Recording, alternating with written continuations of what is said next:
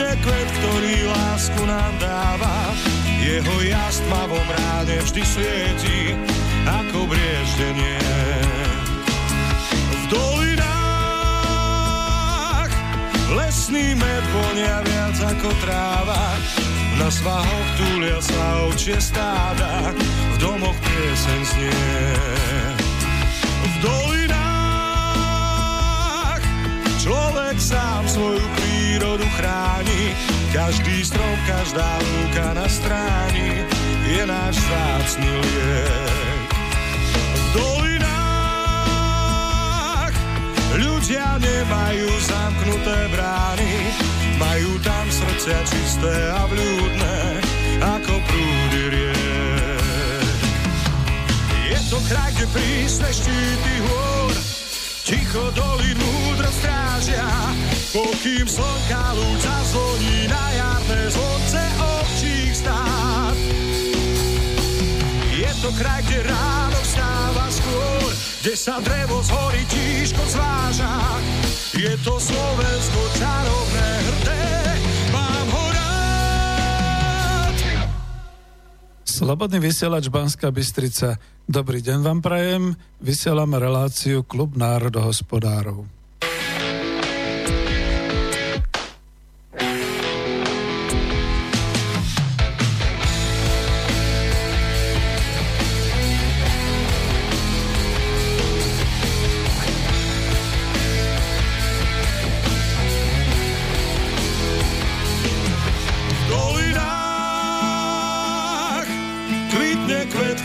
Lásku nám dáva, jeho jasť v tmavom ráne vždy svieti ako brieždenie. V dolinách lesný med vonia viac ako tráva, na svahoch túlia sa ovčie stáda, v domoch pieseň znie. V dolinách človek sám svoju prírodu chráni. Každý strom, každá lúka na stráni je náš vzácny liek. V dolinách ľudia nemajú zamknuté brány, majú tam srdcia čisté a vľúdne ako prúdy riek.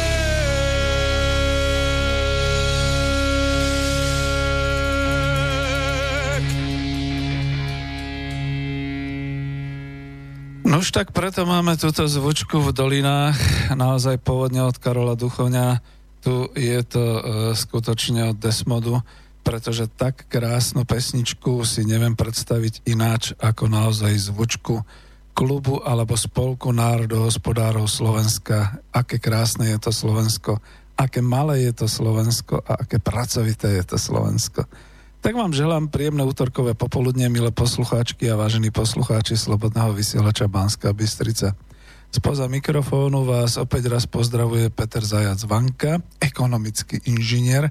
Vysielame zo štúdia Bratislava a počúvate reláciu Klub národohospodárov Slovenska číslo 27. Dnes je útorok 19. februára roku 2019. No a budem dnes tradične v úlohe dobrovoľného redaktora, technika, ale aj moderátora. A ak nám zavoláte na mobilové číslo, ktoré teraz poviem, tak potom to môže byť aj relácia kontaktná, prípadne keď pošlete mail. Takže mobilové číslo je 0951 153 919. Vyskúšal som si ho pred vysielaním, takže funguje. A budem rád, keď budete klásť otázky alebo pozdravíte a poviete niečo, ale nie je to na diskusiu, to kľudne poviem tak, autorská relácia v tomto prípade. A keď budete chcieť diskutovať, tak vás niekedy veľmi rád prizvem buď do spolku národohospodárov, keď budeme mať klubové stretnutie, alebo aj sem do štúdia a môžeme si urobiť dialog. Ak budete chcieť mailovať, tak nech sa páči, pošlite text na studio@slobodnyvysielac.sk alebo ak ste priamo z webovskej stránky, počúvate tam naživo, tak pošlite odkaz alebo otázku priamo do tej ikonky so zelenou poštovou obálkou na webe, ale minule bola nejaká zaspamovaná, takže uprednostním a aj vám radím, skúste to studio@slobodnyvysielac.sk.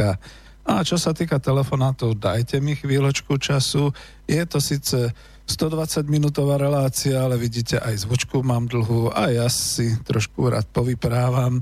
Je to trošku znova osvetové vysielanie, ale snáď tak, aby sme boli v pohode a v priazni. Takže chcem tu rozvinúť tému dnes skôr filozofickú, ale mimoriadne aktuálnu v súvislosti so snahami eurobyrokracie a rôznych tých vychytených európskych politikov. Vidíte, vystriedali sa tu vo veľmi krátkom čase Merkelová, predtým Macron, teraz tu bol Američan Pompeo a tak ďalej. A to je všetko v súvislosti s tým, že Slovensko, aby moc nevyšilovalo a aby neskákalo, povedzme ako Poľsko a Maďarsko a trochu aj Čechy, tak sa ho snažia nejak spacifikovať, nejak prisľubovať, nejak zisťovať, že čo sa tu deje, ako sa to deje. A uspokojene odchádzajú, že tu je to v poriadku. My sme národ holubičí, my sme národ pracovitý, veď pracujeme po všetkých kontinentoch sveta, takže snad to bude dobré. Ale máme takú zaujímavú geopolitickú polohu. Niektorí to potom si zamieňajú s pupkom sveta s tým, že áno, teda chodia k nám a samozrejme majú nejaké želania. Aj to by sa dalo rozviesť v nejakých geopolitických súvislostiach, ale myslím, že je tu dosť politológov a rozoberá sa to aj z tej bezpečnostnej stránke, aj zo všetkých. Ja som ekonom, hospodár, takže by som sa rád venoval skôr tejto oblasti. No a čo títo politici európsky odkazujú? Napríklad u pani Merkelovej to bolo aj v rámci V4, tak tá bola trošku tak usadená, ale pán Macron odkazoval a náš prezident Kiska to po ňom zopakoval, že nesmieme byť v žiadnom prípade egoistickým národným štátom, máme sa podriadiť, máme podriadiť svoje zmýšľanie tomu celoeurópskemu zmýšľaniu a tak ďalej a integrovať sa a tak ďalej a tak podobne a všetky tieto súvislosti. Takže dnešnou témou teda je, ako sa zachovať a ako k tomu prispeje hospodárstvo Slovenska. Ja som si tam dovolil pri tom avíze taký textový, teda také textové avízo, ak ste ho nečítali a ste tu ako poslucháči v tejto chvíli, tak skúsim prečítať. Ide do tuhého. Slovenskí štátom platení ekonómovia z vedeckých ústavov panikária, že už z nás, či o mesiac do leta, alebo do roka a do dňa, už nás nahradia roboty v tej práci. Ľavičiari sa chytili najvyššej hlúposti tohto rangu a trvajú na zdaňovaní budúcich robotov.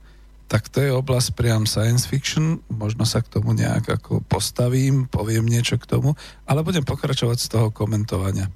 Bankami platení experti vo financiách a v bankách jasajú, ako dobre sa darí slovenskej ekonomike v úvodzovkách. Obyvateľstvo sa utešene zadlžuje, štátna dlhová služba spláca úroky predajom stále lepších vládnych dlhopisov na globálnych burzách, čo samozrejme predstavuje, povedzme, záťaž obyvateľstva, ktoré tu bude v Slovenskej republike niekedy o 50 rokov, pretože všetky dlhy treba raz splatiť. Vládni predstavitelia sú takmer v nirváne, že tak dobre ako teraz sme sa ešte nikdy nemali. A vonku deň za dňom zaniká slovenské hospodárske a sociálne prostredie. No, skoro som zanikol aj ja, ale len som si kontroloval tuto niektoré veci. Takže vonku deň za dňom zaniká slovenské hospodárske a sociálne prostredie. A obávam sa, že pomaly už aj kultúrne. Už tu nejde dnes o to, čo je vľavo a čo je vpravo. Tu dnes ide o to, či zostane zo Slovenska a zo slovenskej spoločnosti už po jednom storočí aspoň niečo, čo bude stáť v histórii za to, zaznamenať to. Aby sme nedopadli ako Slovensko po roku 904 nášho letopočtu, keď sa na 1000 rokov stratilo z dejín. Aby z hradu nad hlavným mestom nezostali len rozsiahle ruiny, ako sú ruiny Spišského hradu pod majestátom Tatier. Za to som dal potom aj do avíza tú koláž, znova Bratislavský hrad, popri mape Slovenska a tej knižnici. A znova Spišský hrad a Spišské podhradie pod tým majestátom Tatier, aby sa potom turisti, globalizovaní turisti a možno nejakí turisti z iných galaxií nechodili pozerať, ako krásne to tu je a čo za ľud tu žil na tomto území v Európe alebo v Európskej únii. Takže takto to asi je a ja dnes budem pokračovať možno tak filozofickejšie, trošku tak voľnejšie. Naposledy v 26. relácii v pokračovaní som veľmi ostro vysvetľoval, ale na základe mass médií a teda mainstreamu, čo sa to deje s druhým pilierom dôchodkového sporenia a ako to vyzerá a ako si zostalo ticho. No samozrejme sú také nejaké tie reči o tom, že veď jasné, veď ako bude to treba vylepšovať a niečo sa robí, aj vláda príjme nejaké opatrenia a tak ďalej. Dnes asi možno ani nepôjdem týmto smerom, uvidíme, ako to bude. Mám tu síce pripravené nejaké konkrétnosti zo súčasnej hospodárskej situácie, ale budem tak trošku filozoficky, budem viac, však je to teda moja autorská relácia, kľudne poviem, že pokiaľ sa mi nepodarilo niekoho získať do relácie ako hostia, tak dobre, tak to bude také vysielanie. A ja som rád, že ho počúvate.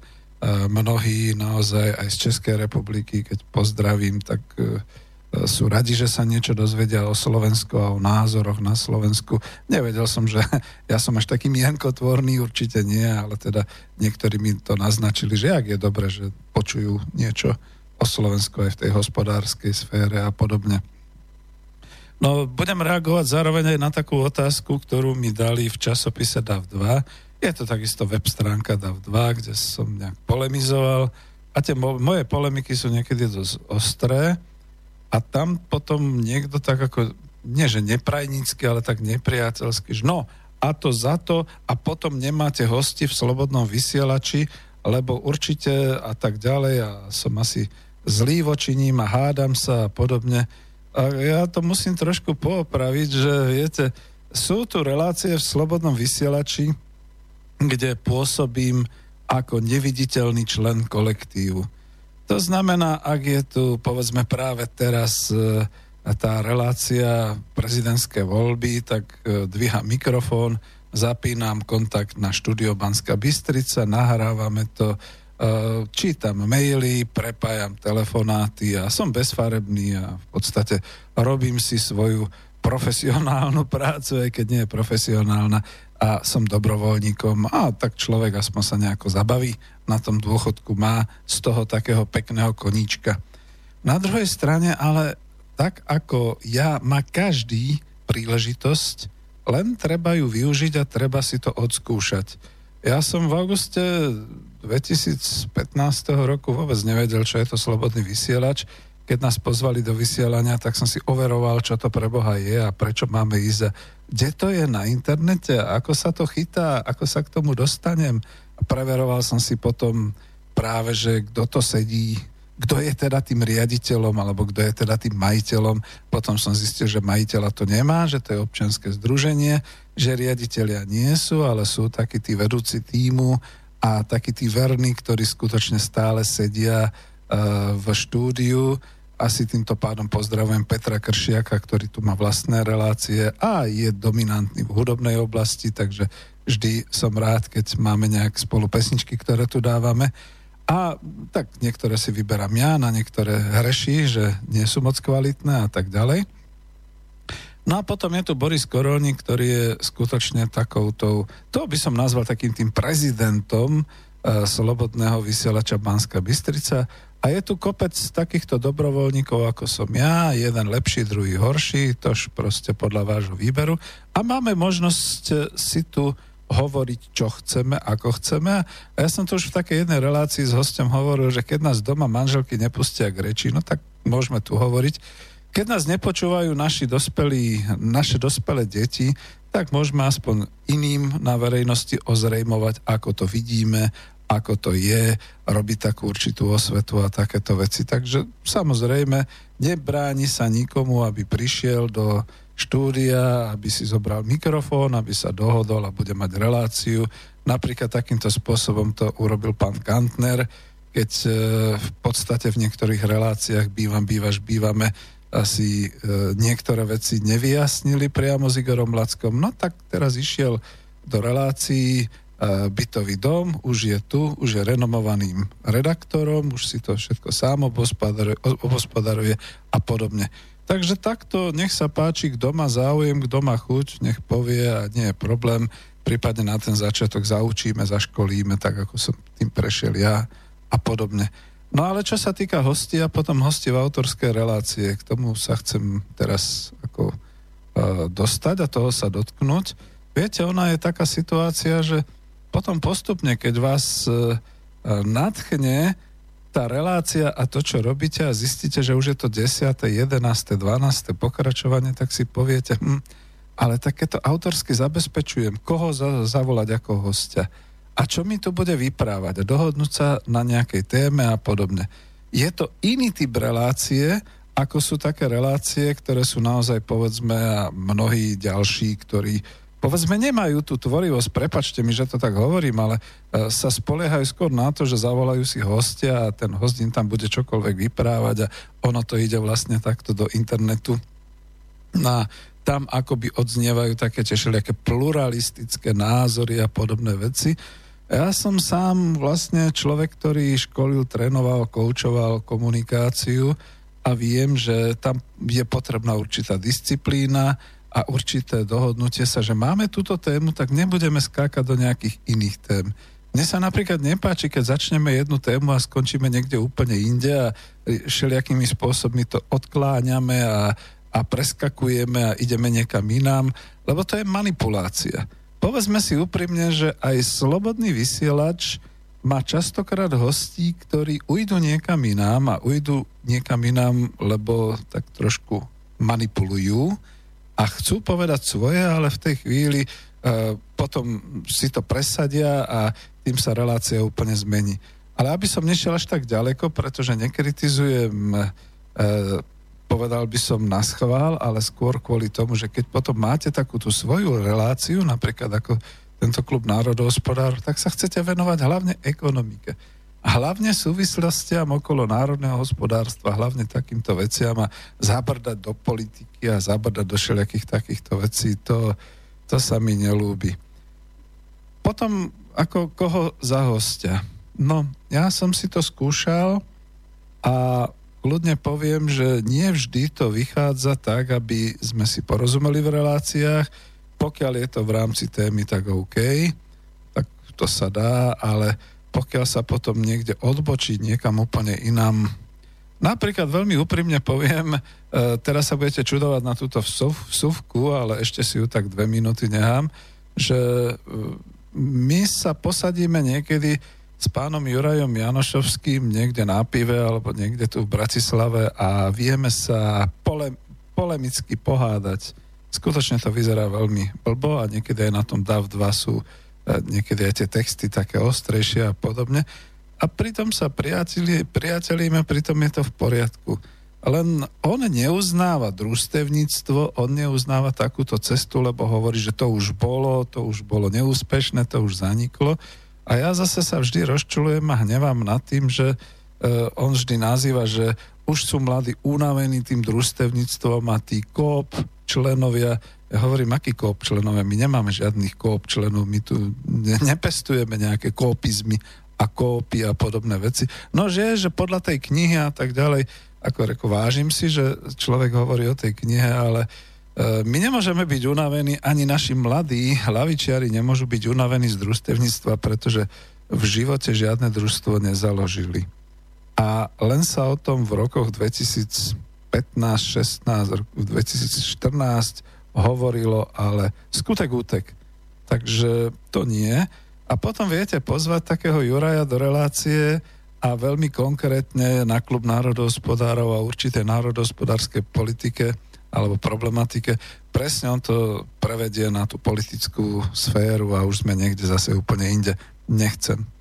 Stalo sa mi to, a toto je teraz také voľnejšie rozprávanie, že keď som sem pozval pána docenta Ladislava Hohoša, čo si veľmi vážim, pretože on bol ten iniciátor, ktorý dal na Slovensku preložiť, a vyšlo to potom v Spolku spisovateľov Slovenska, knihu Ekonomická demokracia po kapitalizme amerického autora Davida Schweikarta, tak som si ho pozval presne na to vysielanie v rámci relácie Ekonomické demokracie, že sa povyprávame o tom, ako to bolo v počiatkoch, ako to chápal a podobne.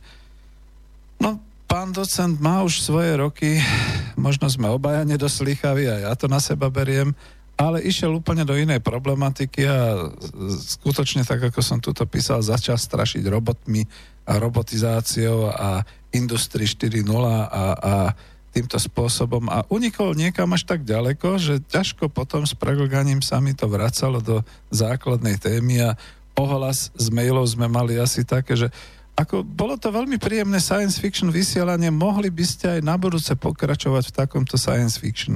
Ale ja som nechcel science fiction. Ja som sa chcel baviť o ekonomickej téme a o tom systéme ekonomickej demokracie. Takže takto to častokrát zostáva, a keď je to autorská relácia, ono to človeka aj zamrzí. Lebo je to trošku aj taká vizitka toho redaktora, čo sa mu podarilo, čo sa mu nepodarilo a kam sa s tou témou posunul. Takže aby sme tomu rozumeli, že preto potom samozrejme je niekedy ťažký výber. Ja mám svoju predstavu a v rámci toho nášho Spolku národohospodárov, kde sa teda občas ideme, tak sú také veci napríklad o poľnohospodárstve. Uverejňujem blogy v Pravde pod klubom národohospodárov, kde teda niektoré veci som už použil od pána Ivana Knoteka, niektoré veci som použil od pána akademika Hrašku. Viete veľmi dobre, že v reláciách sa objavil a je častým návštevníkom a hosťom pán profesor Jaroslav Husár a Marian Vitkovič, teraz sa odmlčal, má nejakú tvorivú pauzu, všetky takéto veci. Tak ako keď to je možné, tak prečo nie, ale keď zase nie a mám potom nejaký taký bod, takú tému, okolo ktorej chcem hovoriť a vysielať, tak chcem si to zachovať. Potom takisto aj tie ohlasy alebo telefonáty. Ivan, ktorý mi veľmi často píše a veľmi sa ma snaží prevetrávať takými otázkami veľmi konkrétnymi. Ja už som mu odpovedal jednoznačne, že my sme tu dobrovoľníci, ja mám snáď jeden z najslabších dôchodkov v mojom ročníku, spolužiakov, vysokoškolákov, ekonómov. Tak čo po mne chce? Naozaj si on myslí, že ja budem stráviť celé dni vysedávaním niekde na úradoch a zisťovaním informácií, lebo je to právo. Skúste toho kandidáta na prezidenta teraz, pána Daňu, sa opýtať, ako je to s tým právom na úradoch na Slovensku. Však na tom postavil svoju prezidentskú kampaň, že žiadne právo pre občana u úradov neexistuje, takže to sú presne tieto veci. A potom skúmať, chodiť po Slovensku, viete, to sú všetko náklady, tak ako veľmi rád, ale až keď bude nejaký grant, keď teda niečo také vypracujeme, dovtedy je to skôr takéto osvetové autorské vysielanie, ktoré môžete obohatiť, keď povedzme zavoláte. Teraz dnes to zopakujem na číslo 0951 153 919, alebo keď dáte mail studio@slobodnyvysielac.sk. No a medzi tým zo pár takýchto informácií, pomaly máme prvú polhodinu, trošku si ten čas budem sledovať, a čo som teda pripravil ešte, pretože túto tému to bola trošku taká úvodná, aj prečo, ako a aké mám predstavy aj o týchto reláciách a akých hostí by som rád, a budem ďalej pozývať, nebojte sa. A teraz zo pár informácií presne k tej téme, že ako sa zachovať a čo teda môže robiť hospodárstvo Slovenska. Situácia je naozaj dosť tristná a dosť varovná, a ja doslova zneužijem niektoré články, alebo niektoré, môžem si to dovoliť, niektoré úryvky, ktoré som si tu našiel, napríklad tak, ako blogujem ja do Pravdy, tak tam bloguje teraz autorka, ktorá si píše Miška Michalová do blogu a dala tam 18. februára takýto nadpis. Aspoň pozriem, či ho tu mám. Píše o tom, že je to otvorený list, ktorý i hneď po publikovaní posiela pánu premiérovi Pellegrinimu a primátorovi mesta Trenčín Richardovi Rybníčkovi. Vážení vyššie uvedení páni, som Slovenka, rodená Trenčanka, je mojou morálnou povinnosťou chrániť to, čo milujem. Slovensko a mesto Trenčín. Vážení páni, zastavte toto systematické šliapanie po našej kultúrnej identite i slovenskej duši. Vopred ďakuje za odpoveď. A ďalej píše hlavne o tom, že sa niekto pokúša umiestniť pomník zavraždeným obetiam, teda Kuciakovi a jeho milej Kušnírovej, pričom tým umelcom a autorom toho pomníku je presne ten, čo znesvecuje hroby z minulosti a ktorý sa o Štúrovi vyjadruje, že je to nacionalista a extrémista. A ja som si to tam niekde tak poznamenal, keďže v tejto chvíli tu nemám poznamenaný názov toho blogu, ale bolo to niečo také, že treba sa zastaviť a treba niečo robiť. No a trošku to až zneužívam, to čo napísala k tomu varovaniu, že ľudia, ktorí majú už tú chuť a aspoň to napíšu do blogu, napíšu to niekde do novín alebo zavolajú a podobne, skutočne začínajú vnímať tú situáciu na Slovensku, no nechcem povedať, že nebezpečne, ale tak zúfalo, že jednoducho šliape sa po dejinách, šliape sa po minulosti, lebo sme to robili tak a už sme si nejako zvykli a teraz nastupujú nové generácie, ktoré v rámci takých tých nových trendov európskych a šelijakých idú ešte ďalej. Mne sa napríklad nepáčilo kedysi dávno príliš to zneužívania aj po roku 90 Palachovej tragédie, aj pred tým 90., že to teda tak vyzdvihovali, lebo okrem iného je to aj osobná tragédia toho človeka. A my teraz namiesto, aby sme počkali na vyšetrenie celého toho prípadu, ktorý otriasol práve pred rokom Slovensko, a tak namiesto toho už staviame pomníky, namiesto toho už z toho robíme biznis, pretože nič iné to nie je ako biznis, pretože pán umelec dostane potom objednávku na tvorbu viacerých takýchto pamätníkov. Podľa toho blogu už existuje v Košiciach takýto pamätník a tak ďalej. A národ sa fanatizuje. Národ sa fanatizuje takým smerom, že si to nevšíma ani NAKA, pretože tá hlavne hľada extrémistov a nacionalistov a všelijaké takéto veci. A nevšíma si, ako sa ten národ fanatizuje v takomto nejakom opačnom zmysle, tak by som povedal. Ale je to všade, pretože napríklad, ja zase som zachytil v tom elektronickom argumente, že aj Česi začínajú chápať, že majú už ohrozenú takúto svoju kultúru a históriu staroveku, stredoveku aj novoveku, pretože sa pripravuje zákon developermi, že tento zákon im umožní rúcať alebo upgradeovať české kultúrne pamiatky cez taký ten nový stavebný zákon. A to zase, povedzme, pán Martin Kaderman napísal zase taký článok do toho argumentu. Nový stavebný zákon zničí českou kultúru. A presne tam píše o návrhu nového stavebného zákona, ktorý v rámci zjednodušenia v podstate v češtine to prehlíži, v slovenčine by sa dalo povedať, ignoruje ochranu českých kultúrnych pamiatok. A že teda tam ešte niekde nejaký pán mecenáš Mládek ani netušil, keď pred 30 rokmi, alebo presne 30 rokov po svojej smrti, že bude český národ na pomyselnej križovatke, pretože písal, že tu už nejde o záchranu jednotlivých stavieb, ale začína boj o zachovanie kultúrneho dedičstva českých krajín, ktoré závidí predsa celý svet.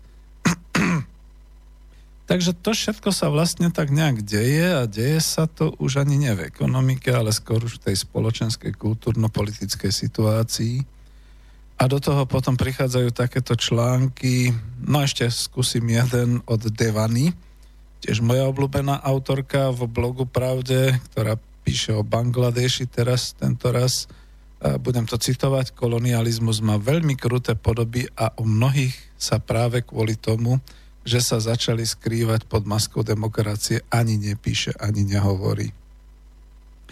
A ako vyzerá teda kolonializmus v súčasnosti, citujem Devanu, napríklad ako montážne haly stavané na úrodných poliach, plne súhlasím. Alebo ako lacná pracovná sila, ktorú využívajú kapitalistickí vykorisťovatelia, ktorých poplatné vlády označujú za zahraničných investorov. Takisto sa nedá nesúhlasiť. Alebo ako potravinová nesebestačnosť, ktorá môže kedykoľvek vyvolať potravinovú krízu alebo dovoz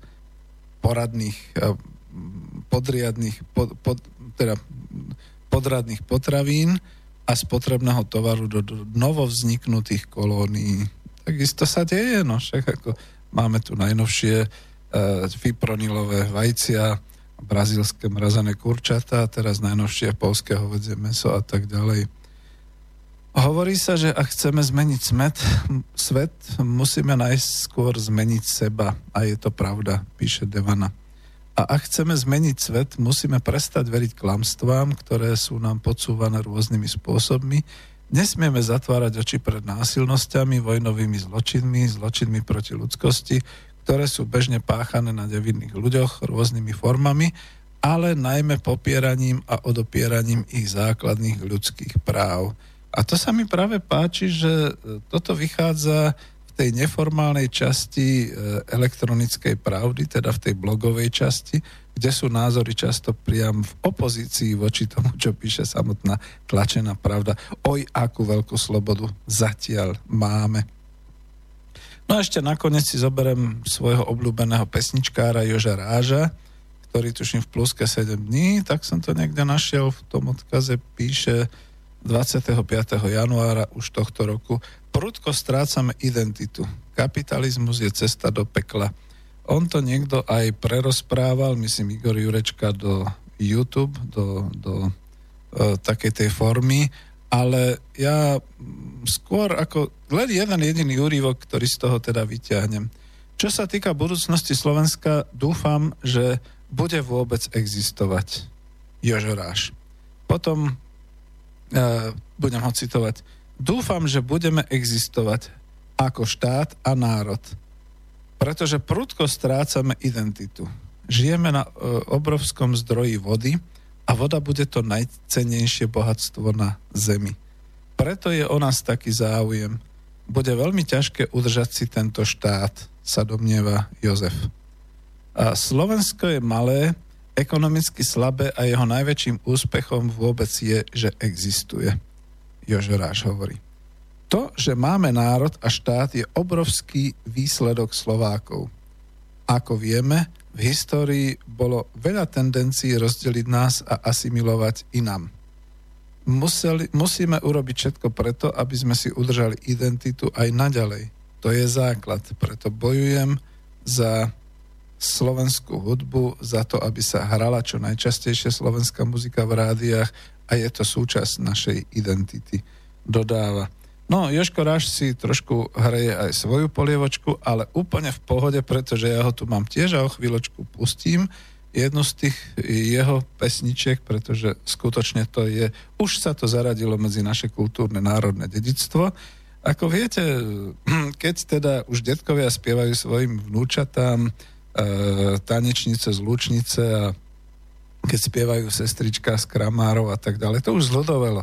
To už je súčasný folklór, dalo by sa tak povedať. Tak toto je naše kultúrne dedičstvo a neradi by sme, aby to naše kultúrne dedičstvo sa nejak menilo nejakým tým iným spôsobom.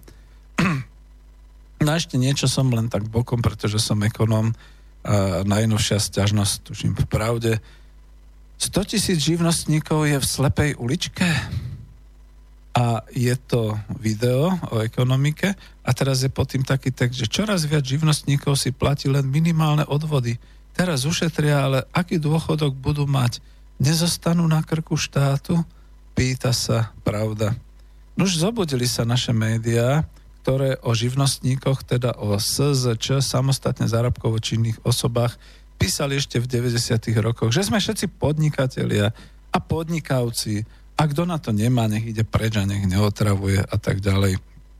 Ja si sám pamätám odvážny článok, ktorý som ako živnostník napísal do Pravdy ešte za čias inej redakcie, že som živnostníkom z prinútenia, pretože nikto ma nechce zobrať do práce, tak som si jednoducho otvoril živnosť. No. A koľky sú dnes na tom tak. A teraz čo to za tú starosť a prečo to je?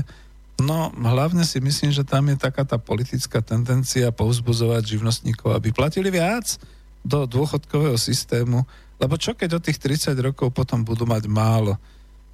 Už som sa tomu vyjadril, myslím, že v 24-ke, alebo v ktorom vysielaní Klubu národohospodárov, že tam treba potom nejaké iné hospodárske a politické a sociálne trendy a nie len to, ako šťuchať do živnostníkov, aby si zvyšovali. A pokiaľ oni nemajú príjem, tak čo si chcú zvyšovať? Kam to chce štát hnať?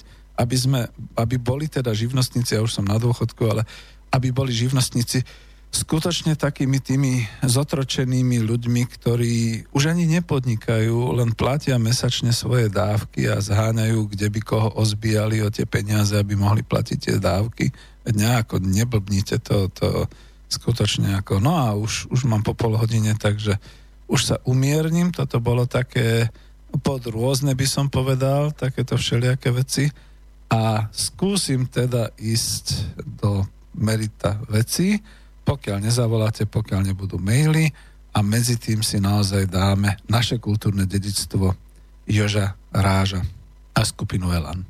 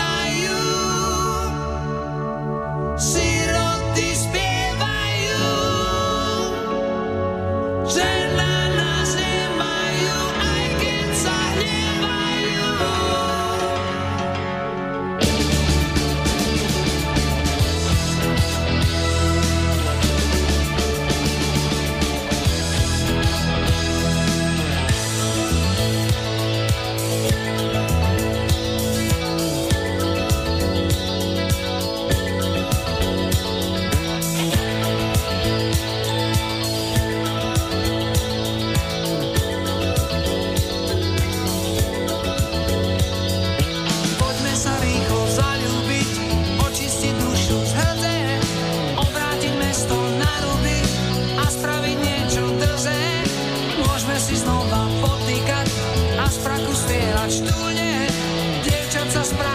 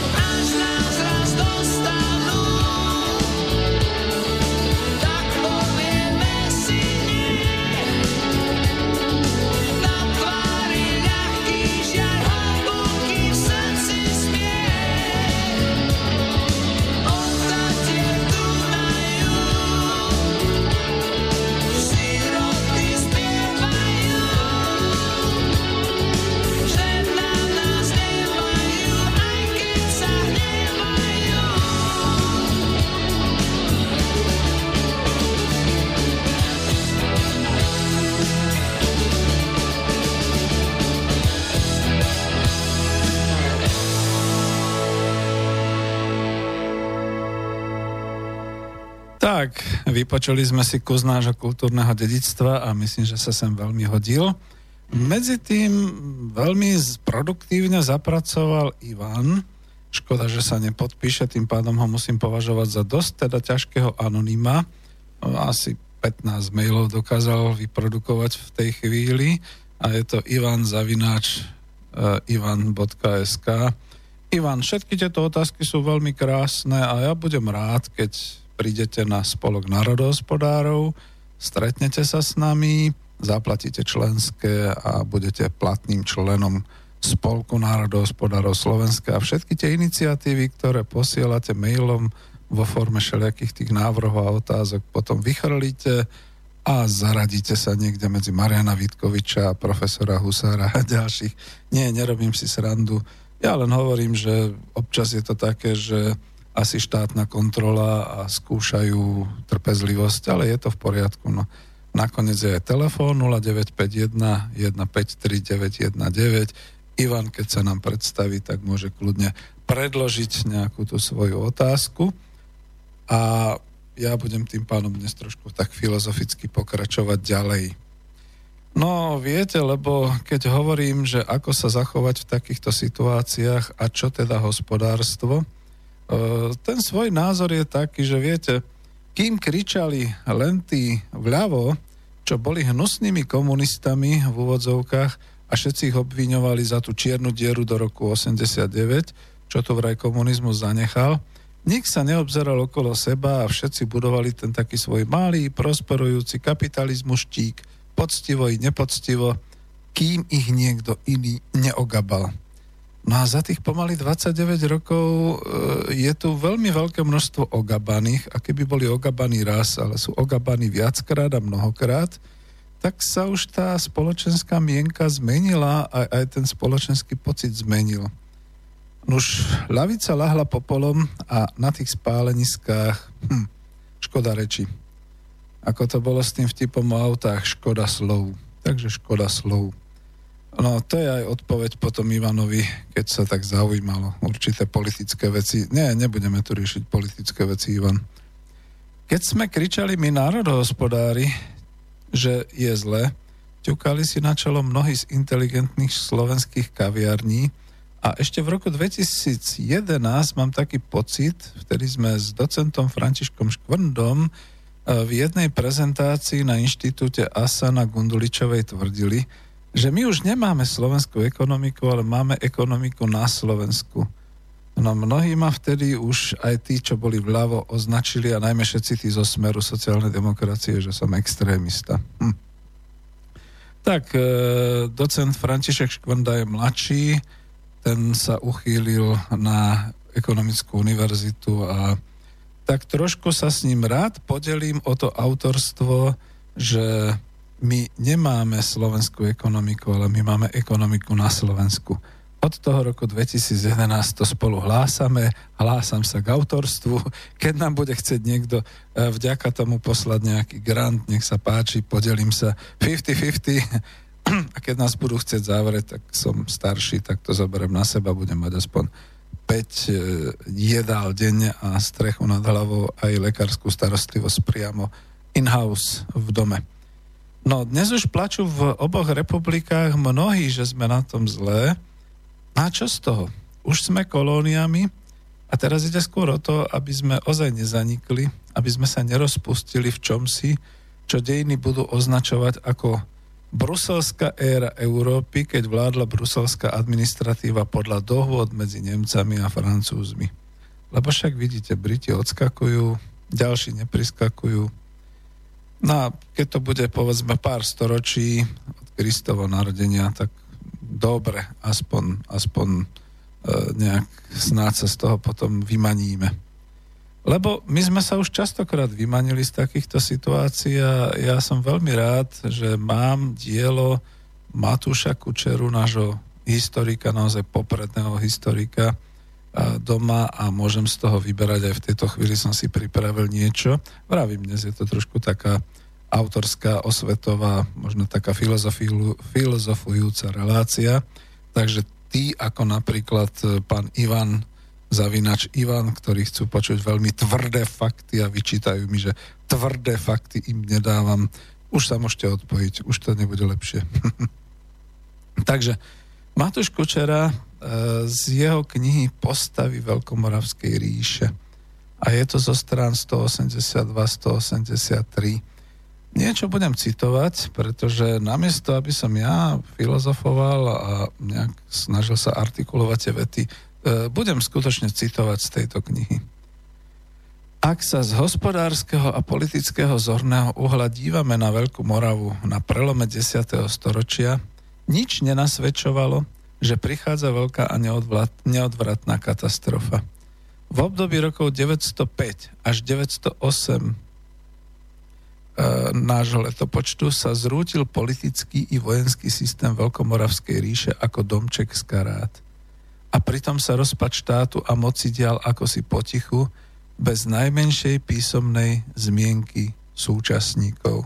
To je na tej strane 182 a ja k tomu dokumentujem, že toto sú také moje nočné mory, že toto sa naozaj môže stať momentálne v tom globálnom a globalizujúcom sa svete aj Európskej únii a nakoniec sa to môže stať aj Slovensku, tomu maličkému Slovensku, Slovenskej republike, lebo veď sme zažili určitú storočnicu, len nedávno v 2018 sme oslavovali storočnicu vzniku Československa, aká že to bola sláva, aká že to bola historická udalosť.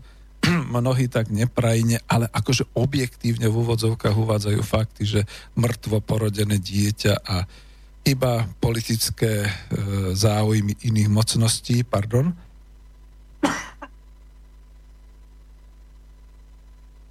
a že určite to nemalo nádej prežiť a podobné veci, viete, ale nemá nádej prežiť a že to vzniklo a skutočne to bolo zrodené z načenia a z krvi našich predkov. To treba potvrdiť. Tu boli legionári, tu boli skutočne vojaci Československej armády. Tu bola tá masa naozaj brancov, pretože vtedy bola povinná vojenská služba, ktorí v tom 38. v septembri na základe mobilizácie nastúpili do zákopov a boli ochotní položiť život za svoju vlast, Republiku Československu. Tu potom došlo k rozbitiu republik s radou tých mocností, o ktorých teda tí niektorí skeptici hovoria. Tu potom prebiehal odboj, tu potom prebiehali krvavé, osobné, ťažké osudy jednotlivcov aj celých skupín spoločenských a tu prebiehalo potom to, čo vyústilo počas druhej svetovej vojny a jej teda koncom s tým, že znova sa obnovila Republika Československá.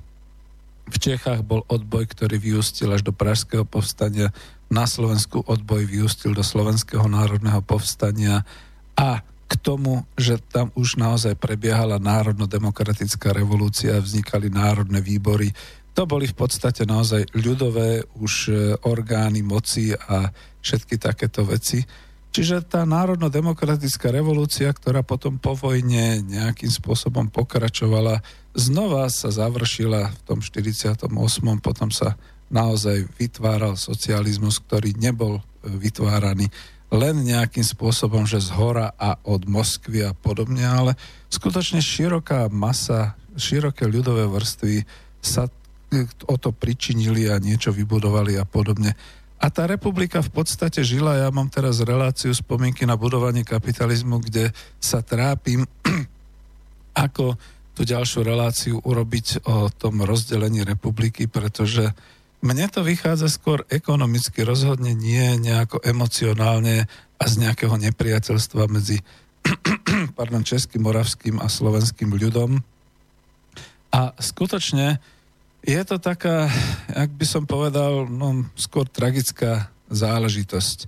Takže ja asi budem si musieť niečo goognúť, takže než budem pokračovať, tak dám takúto pesničku a tá pesnička bude skôr ešte z tej českej proveniencie, kam sme to vlastne došli, takže nech sa páči.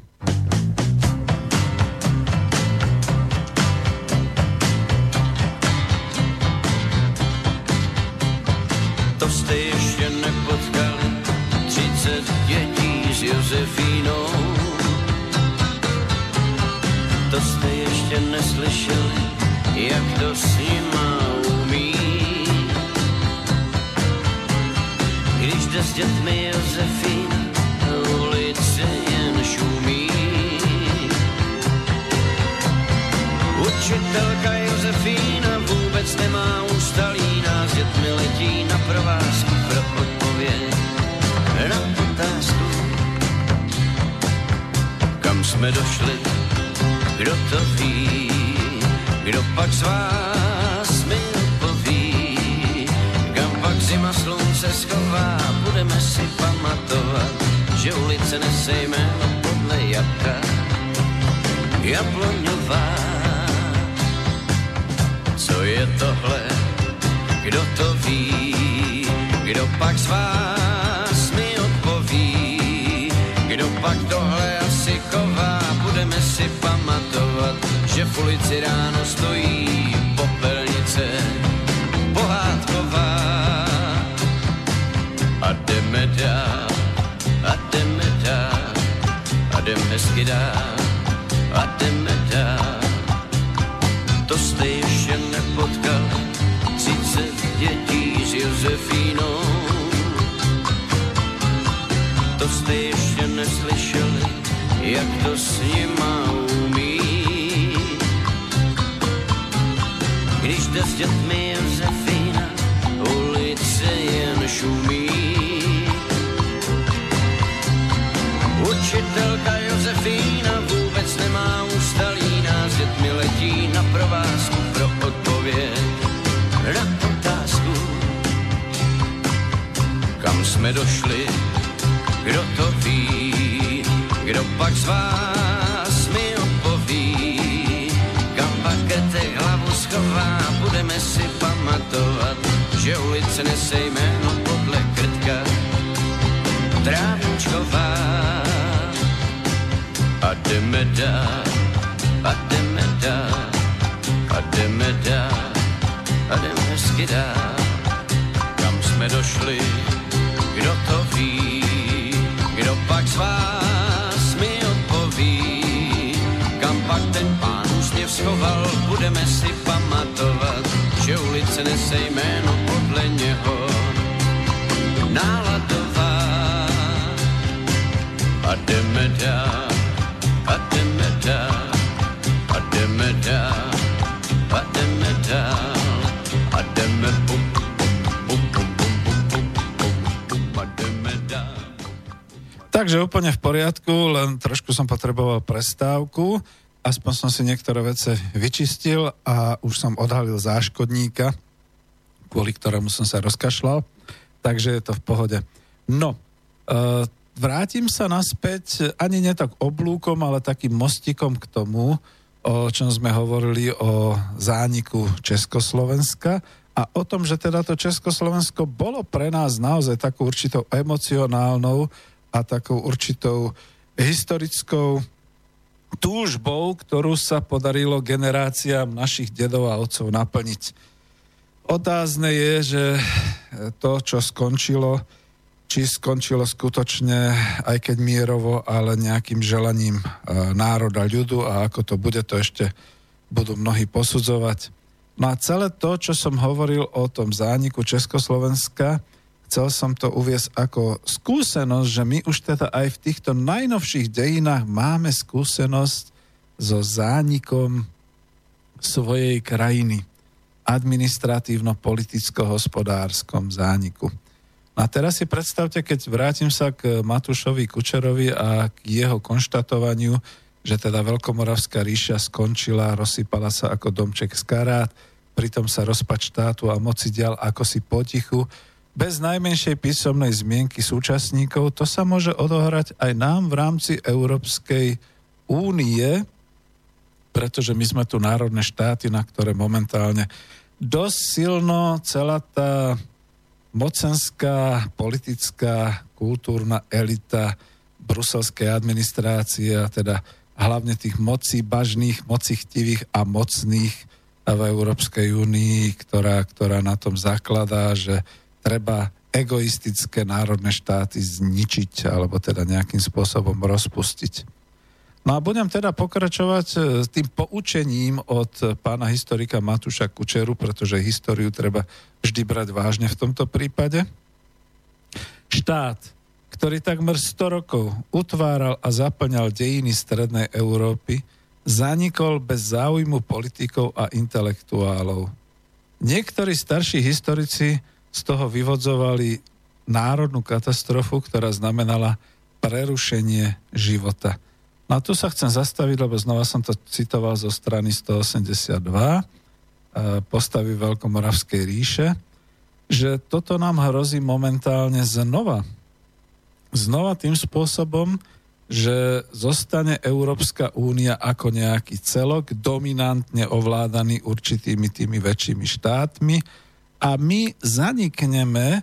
Ale nezanikneme nejako tak, že by sme hospodársky, individuálne spoločenstvo ako také zaniklo, ale jednoducho, tak ako hovorí tá Devana, budeme kolóniou, budú sa mať mnohí individuálni jednotlivci veľmi dobré, budeme tu mať naozaj tých cudzích investorov, bude tu všetko tak európsky štandardizované, len už nebude existovať Republika Slovenská. Viete, bude niečo, čo už sa na hraniciach zažíva, práve ten šengenský priestor, akokoľvek bol uskutočňovaný a realizovaný v časoch nášho nadšenia, že už nemusíme mať pasy. Dnes si uvedomujeme, ako je to veľmi nechránený priestor a ako príliš otvorený priestor.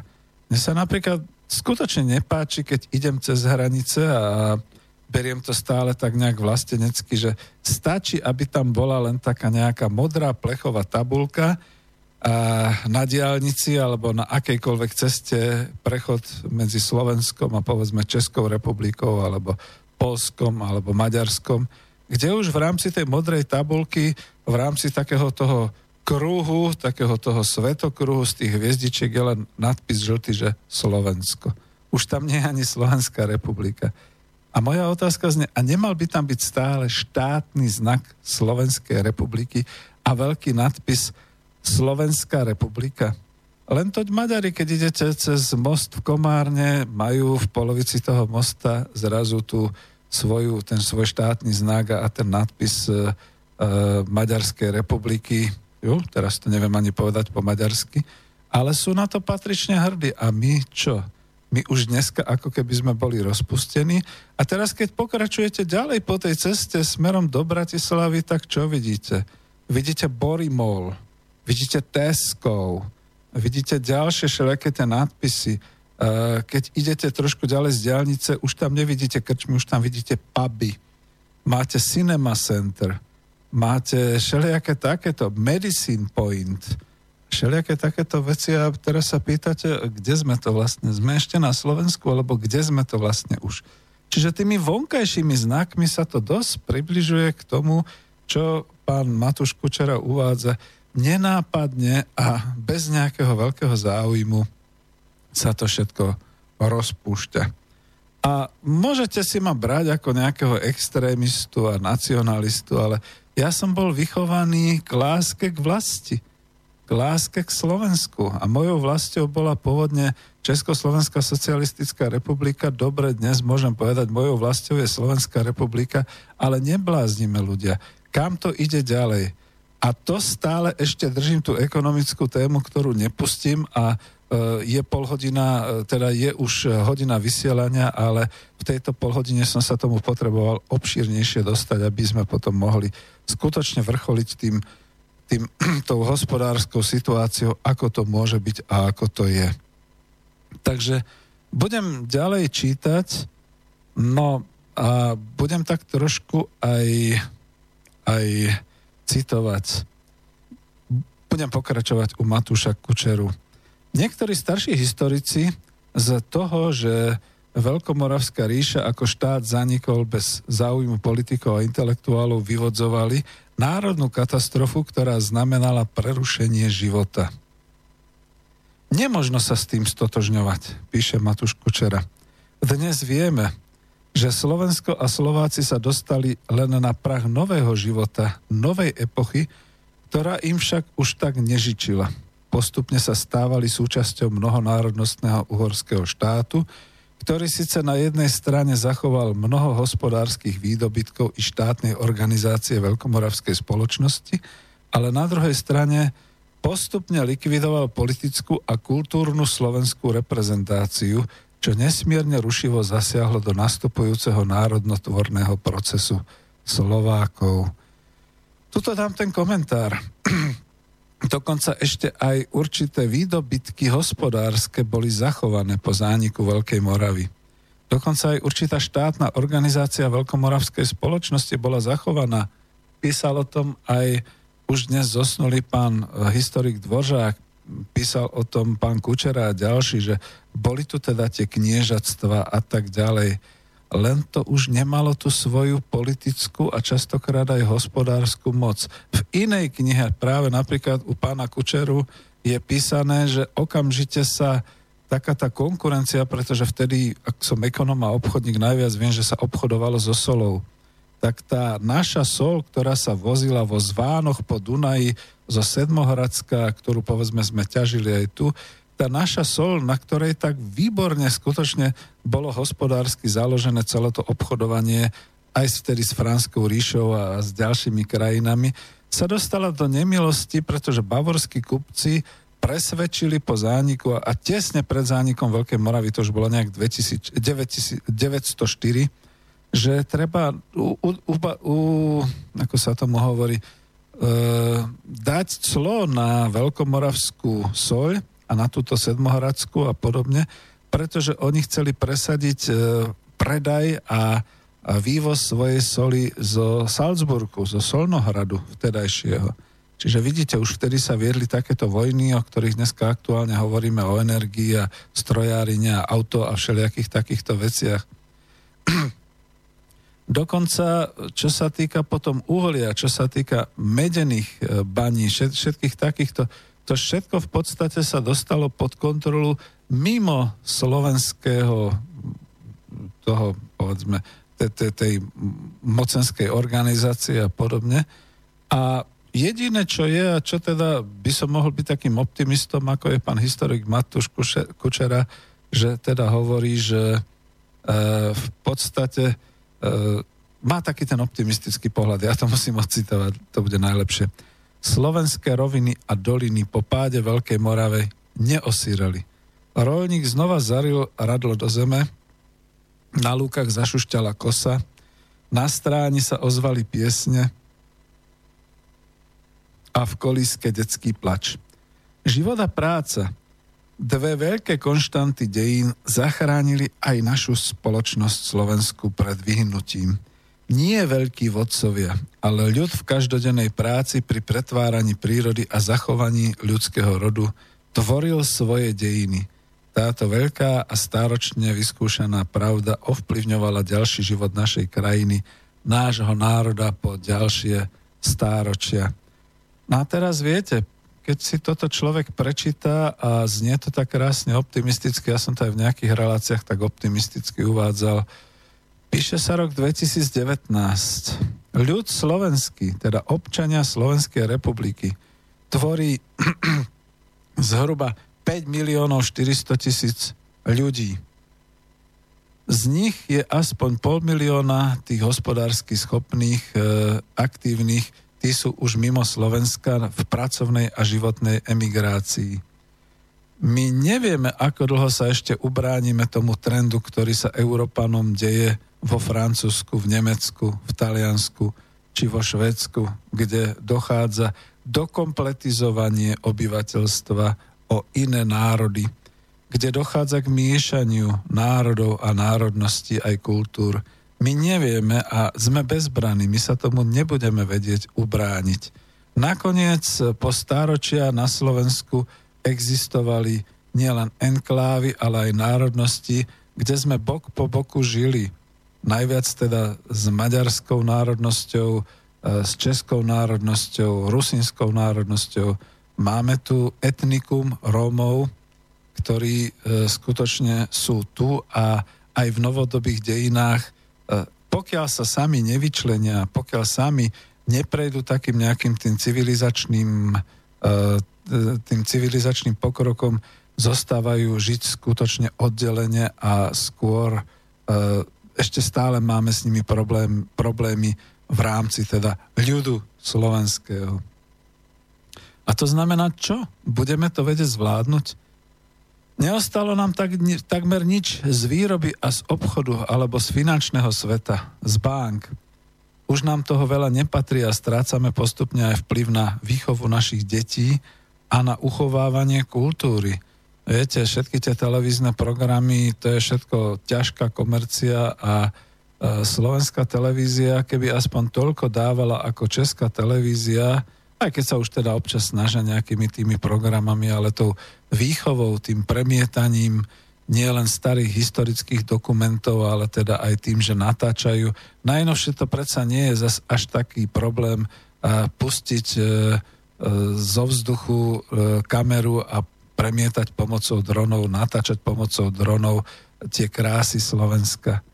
Ja som to videl len na jednej jedinej stanici, aj to bola kresťansky založená stanica a veľmi sa mi to páčilo. To znamená, že ja ako človek ateista som sa s chuťou zadíval do toho, ako na kresťanskej televízii z vrchu z dronu ukazujú tie slovenské kláštory a popri tom teda hory, kostoly a podobné veci.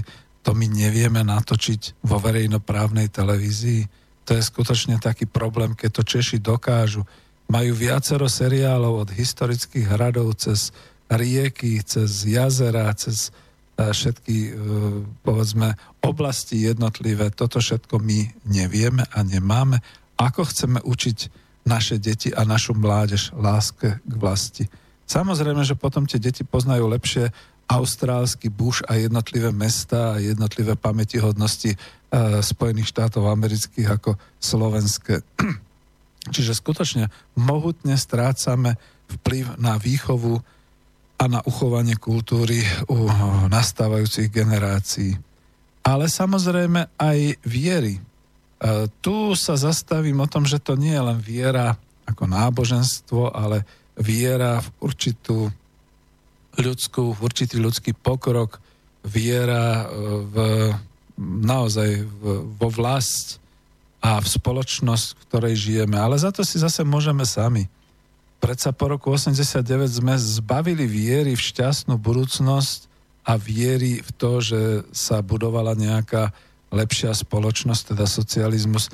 Minimálne v rámci Československej republiky 1,5 milióna ľudí a nahnojili sme si, doslova sme si, ja to neviem povedať slušne, nakakali do vlastného hniezda a to vlastne v podstate znamenalo, že sme zahodili za hlavu celú svoju minulosť. Ja sa hlavne staviam, že žiaľ Bohu tú ekonomickú, hospodársku minulosť. No a dnes sú mnohí jedinci síce bohatí, ale celá spoločnosť doslova šplechla do žumpy celého toho, aj nie príliš bohatého, ale hlavne teda úpadku, morálky, mravnosti v tej tzv. Demokratickej spoločnosti. No a čo s tým môžeme robiť? Dnes to naozaj je také trošku kázanie, ale hlavne kvôli tomu, že nie som si istý, aké máme vlastne východiská. Ja som do tej svojej knihy Ekonomika po kapitalizme na tú zadnú stranu, kde sú aj informácie obrázkové o kúpeloch Korytnica. Dnes v roku 2000, teda vtedy v 2017 už skrachované a v dezolátnom stave dal takéto vety. Máme ekonomiku na Slovensku, ale nie je to slovenská ekonomika. My už nemáme vlastne vlastný národohospodársky celok. To sa dá rozobrať, pretože napríklad aj v knihe vďaka spolupráci s profesorom Jaroslavom Husárom mám aj ten model toho ekonomického motora v národnom hospodárstve. Zás niektorý, ako ten Ivan by bol povedal, no ale to nie je v realite, pretože to je schéma. To je schéma presne tak, ako keď si predstavíte motor auta, definujete jednotlivé súčasti, jednotlivé pohony a viete, čo s čím môžete pospájať a ako to má fungovať. To, že momentálne sme v otvorenej spoločnosti, nás stavia o to viac do tej situácie, aby sme sa vyznali vo vlastnom motore a aby sme nepozerali stále iba a nespoliehali sa, že ten globálny motor zabezpečí všetko za nás. Vidíme, že tomu tak nie je. Čiže toto je jedno z východisk. Nakoniec, národné bohatstvo, znova som to dával do tej knižky, sa z roka na rok zmenšuje, ani nie až tak vo finančnom vyjadrení, ako v možnosti spravovať a vlastniť toto národné bohatstvo. No a k tomu teraz komentujem, že čokoľvek dnes robíte vo verejnom sektore, často aj v súkromnom sektore, ktorý už, žiaľ Bohu, je príliš napojený na to a príliš závisí od toho, aké sú štátne zákazky alebo verejné zákazky, všetko je to spojené s dodržiavaním cudzích ustanovení, bruselských ustanovení, európskych ustanovení, nórskych fondov a takých a onakých všelijakých fondov a príkazov a podobne, ktoré sú často šité na mieru iným a nie nám. To znamená, či už v technológiách, v morálke, v správaní sa, v organizovaní života, implantujú nám sem cudzie vzory a my sa nestačíme ani čudovať. Takže strácame kontrolu nad možnosťou nášho národného bohatstva a aj nášho verejného života. Citujem odtiaľ, ak spoločnosť príde o výrobné prostriedky, ale zachová si poznatky a skúsenosti, môže si výrobné prostriedky opäť vytvoriť. Ale naopak to neplatí. Čiže ak prídeme o poznatky a budeme mať výrobné prostriedky, budeme ako opice, že proste budeme sa pozerať na to, čo to je a nebudeme tomu rozumieť. Možno, že vlády a hlavne teda Smer, sociálna demokracia chceli napríklad v tom duálnom vzdelávaní zachovať a rozvíjať priemyselné poznatky zo strojárstva. Lenže my sme ich mali komplexné. Nie len v automotív strojárine, ale aj v iných strojárskych odvetviach, v potravinárskom strojárstve, chemickom strojárstve, v chemickom priemysle, v potravinárstve, v agropriemysle, v textilnom, obuvnom, stavebnom priemysle. To všetko dnes končí, pretože nositelia týchto zručností a vedomostí zostarli a vymierajú. Zostali len učebnice, ktoré často končia na smetisku. Nie všetko sa dokáže elektronizovať a digitalizovať do Google alebo proste do tej digitálnej elektronickej podoby. Tu kľudne poviem, že s nešťastným pocitom dozvedel som sa to a musím to povedať, už končí aj moja generácia. Som ročník 1955. Dokonca ročník 1954 v tejto chvíli môj spolužiak je predsedom vlády v Českej republike. Ale ročník 1955, 56, 57, 53, 54 postupne odchádza. Práve som zistil, že ďalší zo spolužiakov odišiel a už teda nežije. To znamená, že už rubu v našom lese. To znamená, ako dlho budeme schopní ešte hovoriť, písať, odovzdávať naše poznatky, naše zručnosti, naše vedomosti ďalším generáciám. Na Slovensku v tejto chvíli, kľudne poviem, odišlo do dôchodku to najsilnejšie, čo robilo na Slovensku v rámci vedomostí, zručnosti a skúseností tú expanziu zahraničného obchodu a exportu. Odchádzame do dôchodku. Niektorí z nás zostali podnikateľmi, mnohí z nás, ako vidíte, odchádzajú a umierajú. Bude Slovensko schopné o pár rokov, o 10 rokov si zabezpečiť obchodovaním svoju obživu, alebo to za nás budú robiť cudzinci? Vrátime sa niekde až pred kupca Samu, ktorý aspoň teda bol natoľko nakoniec priaznivý voči Slovanom, že spolu tu založili svoju ríšu, Samovú ríšu, a teda Slovania prvý raz sa zorganizovali politicky aj hospodársky. Veď nám vymierajú ľudia, ktorí mali jedinečné skúsenosti, predtým neboli a potom už nie sú. V obchodovaní, v zahraničnom obchode, v medzinárodnej spolupráci. Toto všetko končí. Tak čo pre Boha, na čo sa to tu hráme? Slovenská republika je ohraničeným územím s vlastným obyvateľstvom a rečou, Takže podľa medzinárodného klasifikovania teórie svetovej ekonomiky je národným štátom. Toto som dal do knižky, citoval som to v tejto chvíli a ubezpečujem tých mnohých ľudí. Neviete si predstaviť, aká je situácia vo verejnosti. Ako sa ľudia skutočne pýtajú, že dobrá, ale však sme v Európskej únii, už platíme eurom, tak ako nemajú oni pravdu, nemali by sme my už v podstate to vzdať, nejaké to národovectvo, nejaké to vlastenectvo. Viete, ako treba tým ľuďom vysvetliť, že keď sa pozrú na mincu, na dvojeurovku, eurovku, na mince, tak za prvé častokrát sú robené v kremnici. Za druhé, naozaj je tam stále slovenský znak, je to Slovenská republika a je to napriek tomu, že je to nadnárodná mena, euromena, máme teda nejakým spôsobom podiel na tých peniazoch. Máme pas, máme občiansky preukaz, stále sme administratívne niekde vedení.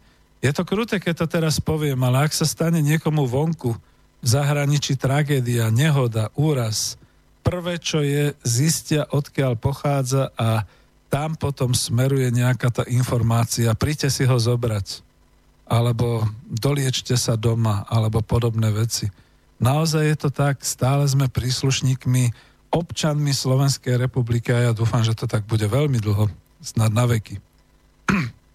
Takže čo v tomto povedať? Čítal som zo zadnej strany tej svojej obálky tohoto klubového vydania knihy Ekonomika po kapitalizme. Som autorom a preto som si to dovolil čítať. A chcel som tak povzbudiť, že to sú ešte východiska. Ešte stále máme Republiku Slovensku. Ešte stále sme občanmi Slovenska. Napriek tomu, že to už u nás hospodársky, obchodne a často aj na verejnosti vôbec nevyzerá, ako keby sme boli Slovenskou republikou. No a pretože potom už môže nasledovať jedine nejaká takáto emotívna pesnička o republike. Dáme si ju.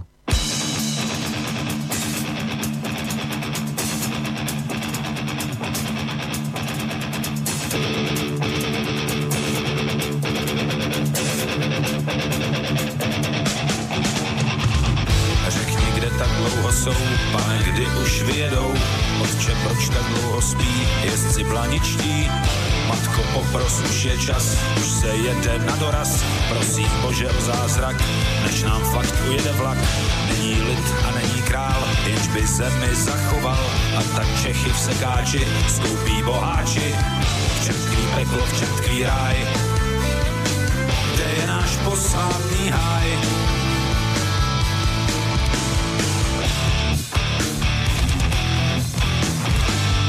Mocně zpívá Vyšehrad, kterou bys měl znát, kež má sílu probudit, abys mohl držet štít. Ona učí milovat, ze světa to musí hrát, píseň, která učí žít, naučí nás nebořit.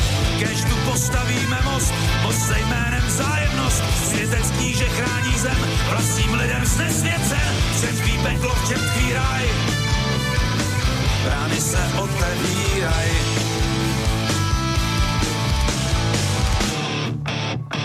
Republika, věc veřejná, jedna milá zem, společná všem. Republika, všem hostejná, tam je v modě házet kamenem. Není vlídná listva tvář, sebestředný otrokář, nehledíme na nebe, staráme se o sebe, zubožená příroda, lacino to neprodá, pak se zase šikne Bůh, v nouzi věru věrný druh, jak nás ještě odrbat, vymýšlí náš hodný stát, není nutno však se bát, už nebude z čeho brát, v čem tvý peklo, v čem tvý ráj, lidi tu zapomínaj.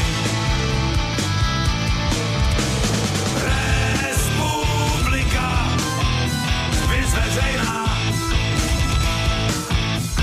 jedna milá zem, společná všem.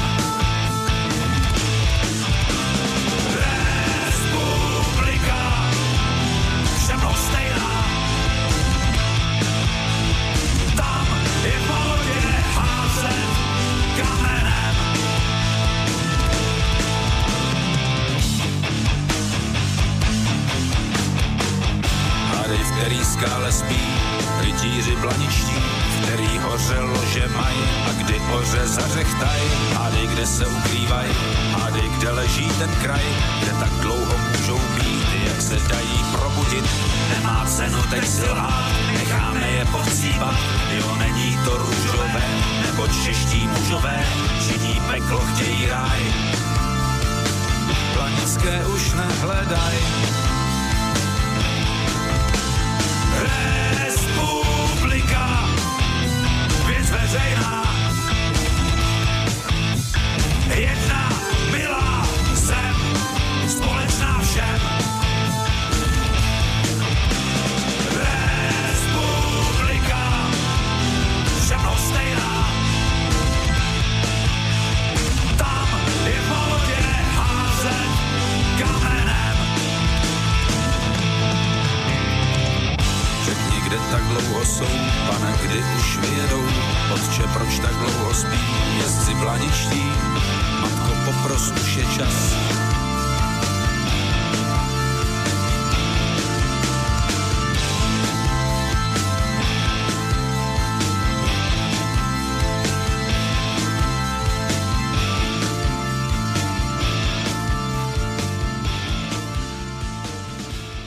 Takže vidíte, no musel som použiť Daniela Landu a jeho res publika Viec veřejná, aj keď tam spomína blanických rytierov a my tu máme na Slovensku podobnú legendu o sitnianských rytieroch. No len sa to trošku sprofanovalo, pretože pod holdingom Sidno boli strojárske firmy, ktoré toho teda moc nedokázali. V určitom čase to bolo ešte fajn, potom sa to nejako tak rozpadlo. To bola ešte záležitosť podnikateľa Černáka. No a nikoho nenapadlo vymyslieť, alebo kultúrne teda oživiť sitnianských rytierov. Čo je teda ako inšpirácia? Ten Ivan mi tu posiela už ďalších 30 mailov, takže dúfam, že ma pochváli, že to je dobrá inšpirácia pre slovenských kultúrnych činiteľov a mecenášov, naozaj dať znova legendu o sitnianských rytierov do pozornosti a povedzme začať takouto nejakou pesničkou, aby sme mali čo púšťať po slovensky, sitnianskí rytieri. A zatiaľ nám zostáva pripojiť sa iba k tomu, čo si spievajú Češi a teda čo vzývajú, aby teda republika bola vec verejná a aby prišli blanickí rytieri. Takže čakáme na sitnianských rytierov. Ale je tu stále nádej. Kým sú hranice? Kým je územnosprávne usporiadanie Slovenska a právne definovaná republika, kým máme ústavu, tak dovtedy sme ako tak chránení už asi ťažko pred hospodárskou inváziou a kolonizáciou, ťažko pred tou kultúrnou kolonizáciou, ťažko pred všetkými tými eurobruselskými byrokratickými opatreniami, ale predsa môžeme byť viac republikánmi ako euroobčanmi, alebo ako by som to nazval, alebo dokonca ako ľavičiarmi, alebo pravičiarmi. Vážme si tú republiku, ktorú dnes máme. Buďme viac republikáni, ale v tomto zmysle vlastenci, národovci a tak ďalej. Čiže ako to ukončiť teraz v tejto chvíli, pretože máme poslednú polhodinku. Ak ste doteraz nezavolali, teraz to už nehajte tak, prosím, už vás dvíhať nebudem.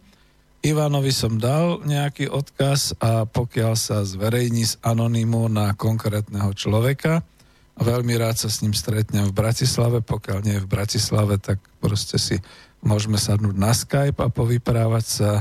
A pokiaľ má také tie myšlienky, ktoré... On sa snaží síce chlapec podripovať, ale pokiaľ to bude inšpiratívne, tak môžeme spolu v rámci Spolku národohospodárov niečo ešte dokázať. Takže to je úplne v poriadku. No a teraz celkom vážne. Bola tam aj taká otázka o tom, že je z mailov, že dobre, ale čo teraz, ako sa zachovať? Pretože naozaj tú ekonomiku postupne máme čoraz menšiu, je to skutočne už iba ekonomika na Slovensku, nie Slovenska. Nie je to až tak, ja kľudne poviem, že sú určité oblasti, kde sme ekonomicky. Veď ináč by teda ten náš život zanikol úplne, skutočne viete, že tým pádom by sme už boli, aj keď sme teraz takto do značnej miery taká automotív, priemyselná monokultúra, ale už by sme boli úplne niekde inde a odrezaní. Takže čo s tým? No čo s tým? Je tu určitá nádej na zmenu a teraz budem musieť byť chvíľu politickým, aj keď som nechcel, takže predsa len beriem späť slová, že iba vysielanie o hospodárstve. Ono to národohospodárstvo je dosť spojené s tým, ako sa ľudia majú, a to, ako sa ľudia majú, sú častokrát veci vzťahové a veci náladové, respektíve pocitové, a to zase všetko smeruje k nejakej tej, skoro by som povedal, až politickej verejnej situácii. Takže čo s tým? No predovšetkým, milí spoluobčania Slovenskej republiky, pred nami sú onedlho jedna voľba prezidenta Slovenskej republiky, potom druhá voľba europoslancov, potom, a nie je to už ani rok, bude tretia voľba poslancov do Národnej rady Slovenskej republiky a z toho sa potom odvíjajúca samozrejme sila určitého politického zoskupenia, určitej politickej síly, ktorá môže stať sa výkonnou aj zákonodárnou mocou ďalej na Slovensku v nejakých koalíciách alebo akýmkoľvek spôsobom. Dotknem sa v tejto chvíli voľby prezidenta Slovenskej republiky. Úprimne povedané, karty sú veľmi, veľmi zle rozdané. Tak ako v minulých voľbách to bola skôr teda taká záležitosť anti-Fico a Fico. Nezabúdajme, že kandidáta Ficu za Smer sociálnu demokraciu vtedy volilo takmer 1 milión obyvateľov, ale o niekoľko stovák, možno tisícok ho prevýšil antifico kandidát Kiska, úplne neznámy, ktorý dnes... Slovenský národ je jednoducho taký, že zo svojich miláčikov potom urobí divne nenávidených. Takže to sa mu nejako teraz vracia ešte stále súčasnému prezidentovi Kiskovi. No ale táto voľba v roku 2019 je poznačená, ako to povedať, poznačená takou nejakou, možno tou myšlienkou, že keď to dokázal Kiska, dokážem to i ja. Čiže je tam nejakých 15-16 kandidátov, každý sa nejak tak mocuje, každý sa snaží. Aj my to na Slobodnom vysielači máme tú svoju dosť neutrálnu reláciu prezidentské voľby, kde my už vieme, že k nám teda nepríde ani pán Šefčovič, ani teda ďalší z týchto kandidátov oficiálnych a mainstreamových, dalo by sa povedať. Tým pádom nám sem chodia národní kandidáti a z toho teda ešte sme obviňovaní, že straníme doktorovi Harabinovi. Nakoniec aj ja som bol celkom verejne obvinený, respektíve mnohí sa pýtajú, a čo ty teda, keď ten Harabin bude prezidentom, ty počúvaj a tak ďalej. A ja všetkým hovorím, ľudia, nebláznite. Za prvé, pán doktor Harabin má svoj tím, bol vybraný na národnej konferencii, boli tam ľudia, ktorí za ním stoja, robia mu štáb, predpokladám, že z ekonomickej stránky sú tam ľudia ako profesor Stanek, ako Sergej Kozlík, ako ďalší, čiže ja nemám obavy, že by sa mi mohlo stať niečo, pardon, že na staré kolena by som robil nejakého poradcu alebo podobne, ale viete, ako určite viem, že ani Šefčovič, ani Mistrik, ani Čaputová, ani niektorí ďalší nie sú práve tí ľudia, ktorým by som vedel svoj hlas dať s čistým svedomím. Ani potom v takej tej, v druhom kole takéto voľba menšieho zla a podobne. Čím mi zaimponoval, povedzme, doktor Harabina, ja teraz sa kľudne priznám k tomu, že už som sa rozhodol, už som si vybral, že teda doktor Harabin, tým, že za prvé je odborník na ústavné právo, je právnik, je aktívny sudca Najvyššieho súdu, čiže veľmi dobre vie, ako to je v našich právnych pomeroch, on to všade hlása.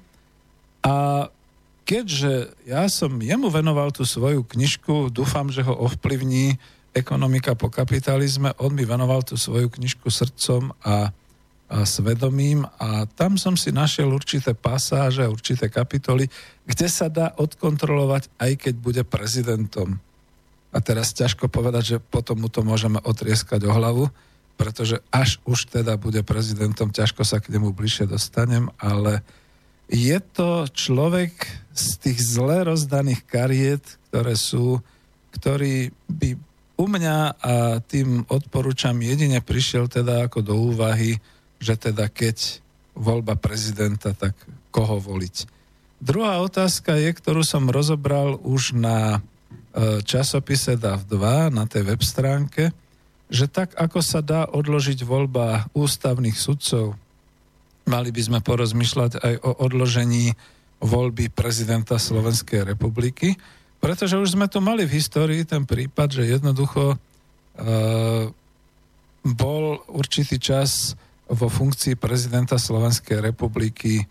Čo to bolo? Bol Vladimír Mečiar bol premiérom alebo bol predsedom Národnej rady? Skôr si myslím, že bol premiérom, že?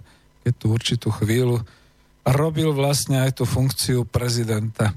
Tak to tak urobme. No jednoznačne prezidentúra pána Kisku skončí a to predĺženie času, kým teda by bola voľba nového prezidenta, tak čo sa rozhodneme? Kto by to mohol robiť? Premiér? Pellegrini? Predseda Národnej rady? Danko? No veď vidíte, to je tá situácia. Takže ťažko je to, máte ako keď sa vozidlo šmýka a vy ešte neviete, že či dopadnete na ľavú stranu alebo pravú stranu tej priekopy a či skončíte na streche a či budete mať zlomené len 3 rebra, alebo aj niečo vážnejšie a tak ďalej a tak ďalej. No, jednoducho karty sú zle rozdané a napriek tomu mi to budú... No už vidím, ako mi píše Ivan, že už v podstate ako dobre, tak kľudne poviem, že ja už toho svojho kandidáta mám. Nič sa nedá robiť. To je voľba prezidenta. Potom sú tu eurovoľby. No a prečo teda prezidenta? Pretože viem, že v tej chvíli bude mať Slovensko zabezpečenú ústavnosť a bude mať zabezpečené to, že tá republika nebude môcť len tak zaniknúť. To by muselo byť násilie, organizované násilie vykonané na slovenskej spoločnosti, aby teda nás rozpustili ako národný štát, ako egoistický národný štát a podobne. Druhá vec je Europarlament. No voľby do Europarlamentu. Jeden z kandidátov to už zase tak pekne tu uviedol, že radšej byť prezidentom, ako hľadať byť jedným z tých, ktorí môžu rozhodovať a môžu nejakým spôsobom čeliť na tých európskych fórach ako zastupujúci Slovensko, ako byť jedným zo 14 poslancov, kde teda v tom Europarlamente tí poslanci skutočne zase až tak veľa nezavážia v tom celku veľkom. No ale napriek tomu si sám osobne myslím, aj podľa toho, čo som teda dával do tej svojej knihy, že skutočne sa aj Európa mení a politicky a spoločensky sa to preklopí v takéto viac národné a v takéto viac definovanie, seba definovanie ako národné štáty, ako spolok národných štátov, ktoré chcú kooperovať, ktoré chcú spolužiť. Tu nejde o to, že zničiť Európsku úniu, ale týmto spôsobom. A to by potom znamenal pokrok oproti tomu súčasnému, keď sa podriadujeme pomaly všetkým týmto záležitostiam. A to je spojené aj s tou mocenskou štruktúrou vojenskej moci a bezpečnostnej NATO. Že teda tam môžu v Europarlamente zasadnúť a pomáji môže byť úplne iná situácia, ako bola doteraz v Europarlamente. No a potom prídu voľby do Národnej rady Slovenskej republiky, kde pokiaľ tá situácia bude taká, ako je teraz, znova to budú zle rozdané karty. Dejú sa veci, ja si osobne myslím, že tak ako kedysi SDLka doplatila na spoluprácu s Dzurindovcami a rozpadla sa, tak ako komunistická strana Slovenska pôsobila v parlamente a teraz tu bol dokonca aj nejaký konflikt na DAV2, kde sa písalo o iniciatíve poslanca Ondriáša. No kdeže je rok 2015, kde poslanec Ondriáš vraj chcel ako presadiť zákon proti privatizácii. Už hodne pozde, už dobrých tiež 13 rokov po všetkých tých privatizačných vlnách a po všetkom. A za druhé, 11 poslanci KSS, ktorí absolútne nič nepresadili v tom parlamente, potom už nikdy viac sa KSS z takéhoto úderu a z takéhoto účinkovania nespamätala. To isté teraz očakávam, že sa stane so Smerom, sociálnou demokraciou. Bude vôbec zaujímavé, či do volieb pôjde ešte nejaká značka Smer sociálna demokracia potom v marci 2020. A čo to tu budeme mať? Ale to pozitívne na tom je, že znova môžu ísť do popredia sily. Politické sily a ľudové sily, ktoré skutočne si uvedomia to, čo teraz o chvíľu poviem, a ktoré si uvedomia ešte aj tú vec, že znova chceme naspäť svoje slovenské národné hospodárstvo.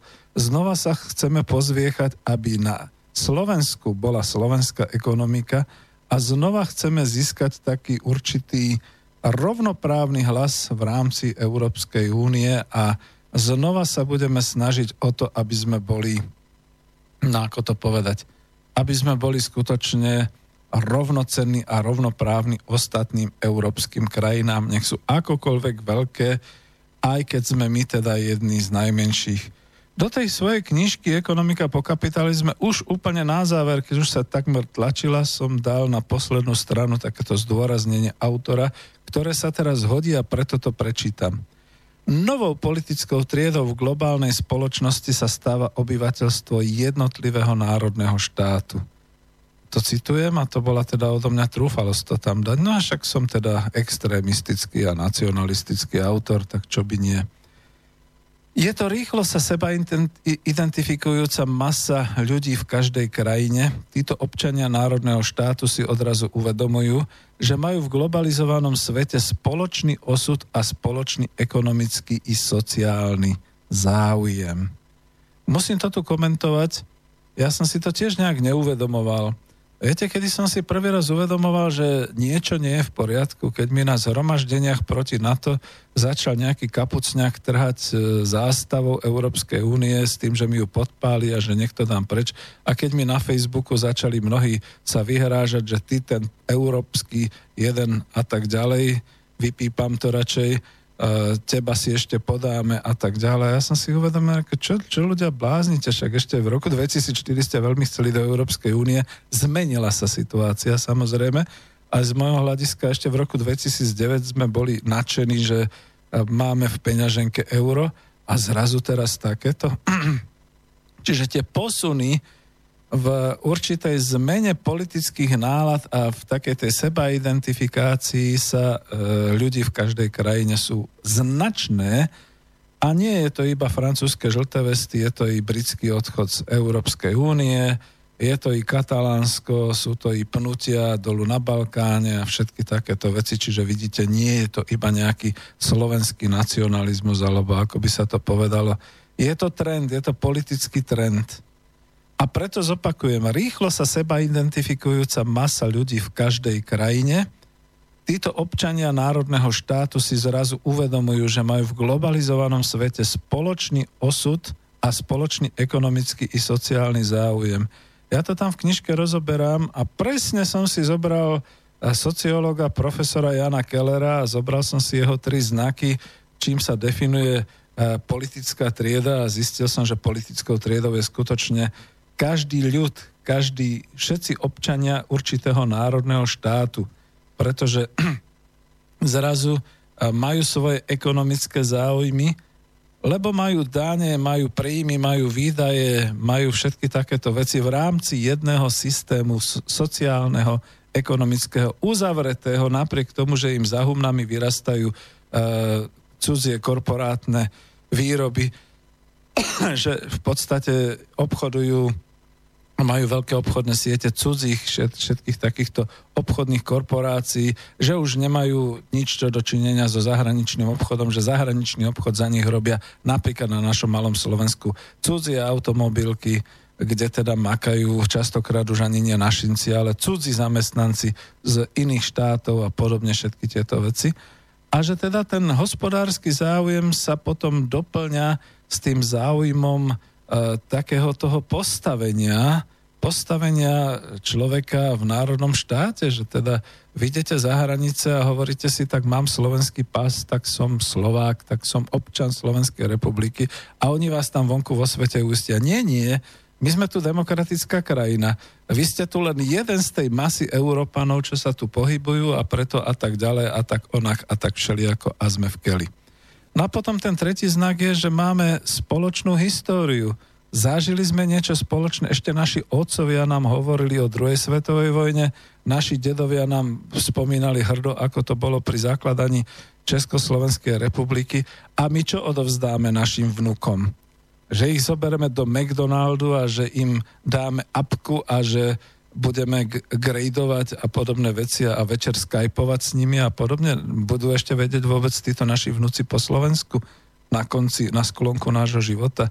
Čiže tie tri znaky znamenajú, že ľud v každej krajine národného štátu si uvedomuje tú svoju príslušnosť a jedinečnosť k tomu národnému štátu a vôbec nevadí, že toto je občan maďarskej národnosti z Komárna, je rovnako v tej chvíli hrdým občanom Slovenskej republiky ako Rusinec, ako Rusín tam niekde od Medzielaboriec, ako Róm, ktorý žije niekde tam v niektorej tej obci, alebo ako Čech, ktorý žije teda na Slovensku, pretože tu si našiel lásku a tu zostal po vojenskej službe a už tu má aj vnukov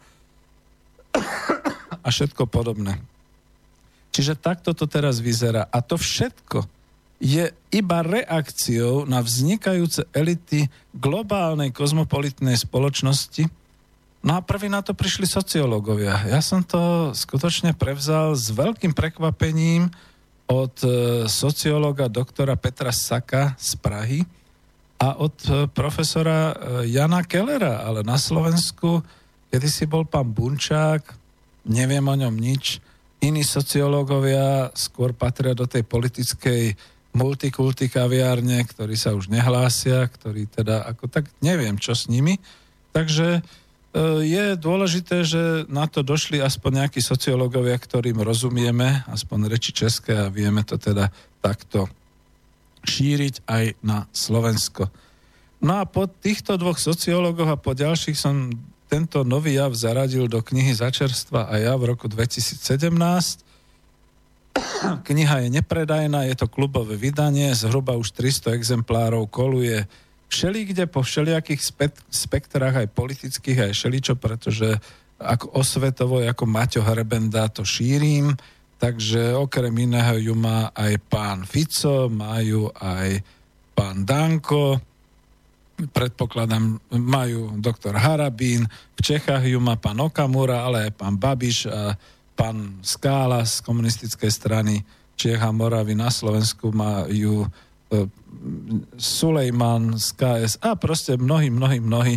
Takže snáď si tú knižku aj občas otvoria a prečítajú aspoň v týchto kapitolách, kde sa to píše o vzniku novej politickej sily v Európe. Zatiaľ je to skutočne jav mimo vnímania našich súčasných politikov a masmédií, tých vládnych, ale bude to zrejme naozaj taká tá nová politická trieda, ktorá bude onedlho nositeľom tých postkapitalistických zmien, o ktorých píšem v tej knižke. A čo k tomu dodať na záver, to je to, ako sa zachovať. Milí občania Slovenskej republiky, ťažko povedať, tuto nejaký ten Ivan, zavinač Ivan mi vypisuje všelijaké blbosti o tom, že čo by som mal riešiť a čo by som mal robiť a aké údaje by som mal zozbierať, aby bola táto relácia skutočne ekonometrickou a ekonomickou a podobne. A ja si to zatiaľ vediem svoje filozofické reči a na otázku, čo ďalej a ako sa zachovať, hovorím, no občania Slovenska, máte pred sebou trojovolieb. Tieto tri voľby vám môžu zmeniť úplne charakter spoločnosti a charakter fungovania, alebo nemusia zmeniť. Tak si predstavte, že voľba u prezidenta zostane tak, ako si predpokladajú médiá, to znamená, vyhrá kandidát tej najobľúbenejšej strany na Slovensku, Voľba do Europarlamentu, to bude fiasko, takže tam pôjdu zase niektorí si akurát privyrobiť na 4-5 rokov, či koľko to je. Voľba do Národnej rady Slovenskej republiky so zle rozdanými kartami bude rovnaká a o 20-25 rokov sa budú žiaci na enklávach, na školách kedysi Slovenskej republiky, teraz už zaniknutého národného štátu Slovensko, učiť o tom, že kedysi dávno boli takéto dejiny, alebo sa budeme učiť tak ako deti na Filipínach a v rôznych tých iných ázijských republikách dejiny Spojených štátov, pretože to je najdemokratickejšia krajina a tieto dejiny sa treba naozaj naučiť naspamäť, aby dostali dobrý kredit a mohli pokračovať na vysokú školu niekde v Spojených štátoch. Takže toľko. No a úplne na záver, už sa nepozriem ani do mailov, ani nevolajte. Ešte som chcel dať pesničku, ale ešte som chcel niečo povedať v rámci toho filozofovania. Niekto sa ma pýtal, že ako môžem byť taký národovec, taký vlastenec, taký až nacionalista, a to už som vysvetlil, že ja nemyslím pod nacionalizmom ten nacionalizmus hej Slováka, ale nacionalizmus občana Slovenskej republiky, ktorý jednoducho, keď zaznie hymna Slovenskej republiky, tak stojí. Nejako na Hviezdoslavovom námestí, keď znie hymna Slovenskej republiky a oni tam čašníci obsluhujú a ľudia sa prechádzajú a predávači predávajú v stánkoch a život ide ďalej proste. Nič sa nedeje, však nekropili sme krvou ako našu zástavu, tak prečo by sme mali s tým niečo robiť? Ako môžem byť teda takto, keď som bol predsa doľava a ja sa aj hlásim k tomu, že som socialista na voľnej nohe, ale nemusím byť členom žiadnej strany. No a tak, keď je to tak, tak som dal aj do takého doslovu svojej knižky toto, čo pokladám za dôležité, aby sme si zapamätali tie kritériá, aké dnes v tom zmetku a chaose môžu byť či už doľava a doprava, a toto bude aj o ekonomike, a hlavne o ekonomike. Žiadne filozofické, žiadne politické, žiadne svetonázorové dišputy tu nepomôžu, pretože politika doľava je rozbitá a nefunguje. Ale je tu život každodenný. To už citujem z knižky doslova. Je tu život každodenný, ktorý žijú milióny ľudí v ekonomike. Aj v ekonomike Slovenskej republiky. A tá ekonomika môže byť vľavo. Tak si to poďme pekne vysvetliť. Takže ak má dnes niekto problém s tým, čo je vľavo, nech nazrie do podstaty života človeka, ktorý musí denne riešiť svoj materiálový svet a život v ňom. Tou podstatou a kritérium, najvhodnejšie sa ukazuje ekonomickým kritérium, kritérium je toto. Po prvé, po druhé, po tretie. Takže po prvé, ako sa rozdeľuje hospodársky výsledok v ekonomike sveta? Toto je jedno z kritérií. Ak sa rozdeľuje tak, že majitelia dostanú zisk z výroby a z podnikania a námestná pracovná sila dostane cenu za svoju prácu, rozumejme mzdu, toto kritérium je potom vpravo. Zapamätajme si to. Ak sú majitelia a pracovníci v ekonomike tí istí a spravodlivo si rozdeľujú hospodársky výsledok, toto je kritérium vľavo. Máme my na Slovensku niekde stav, kde sú majitelia a pracovníci v ekonomike tí istí a spravodlivo si rozdeľujú hospodársky výsledok? Môžeme teda nazvať svoju slovenskú spoločnosť, že je vľavo? Pre Boha živého. Jedine v takom prípade, ak je to rodinná firma, kde otec je majiteľ nejakej dielne, zamestnáva synov a dúfam, že sa aj spravodlivo podelia o hospodársky výsledok. Aj v prípade Kladnom, aj v prípade Zápornom.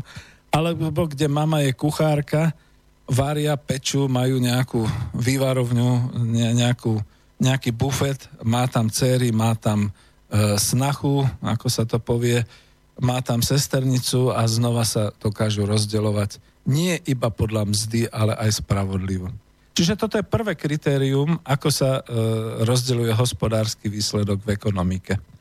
Druhé kritérium, ako sa v ľudskej spoločnosti globálne po krajinách, po regiónoch rozdeľuje bohatstvo. Takže si to vypočujme. Ak sa rozdeľuje bohatstvo nerovnomerne, A podľa zisku, zisku podnikov a výrobnej a bankovej sféry, toto je kritérium vpravo.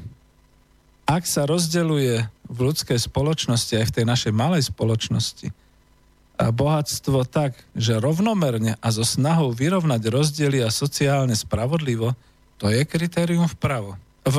To je kritérium vľavo, prepáčte. Už som myslel totiž to na to, ako to rozdeľuje smer sociálna demokracia pri tých svojich vládnych výjazdoch.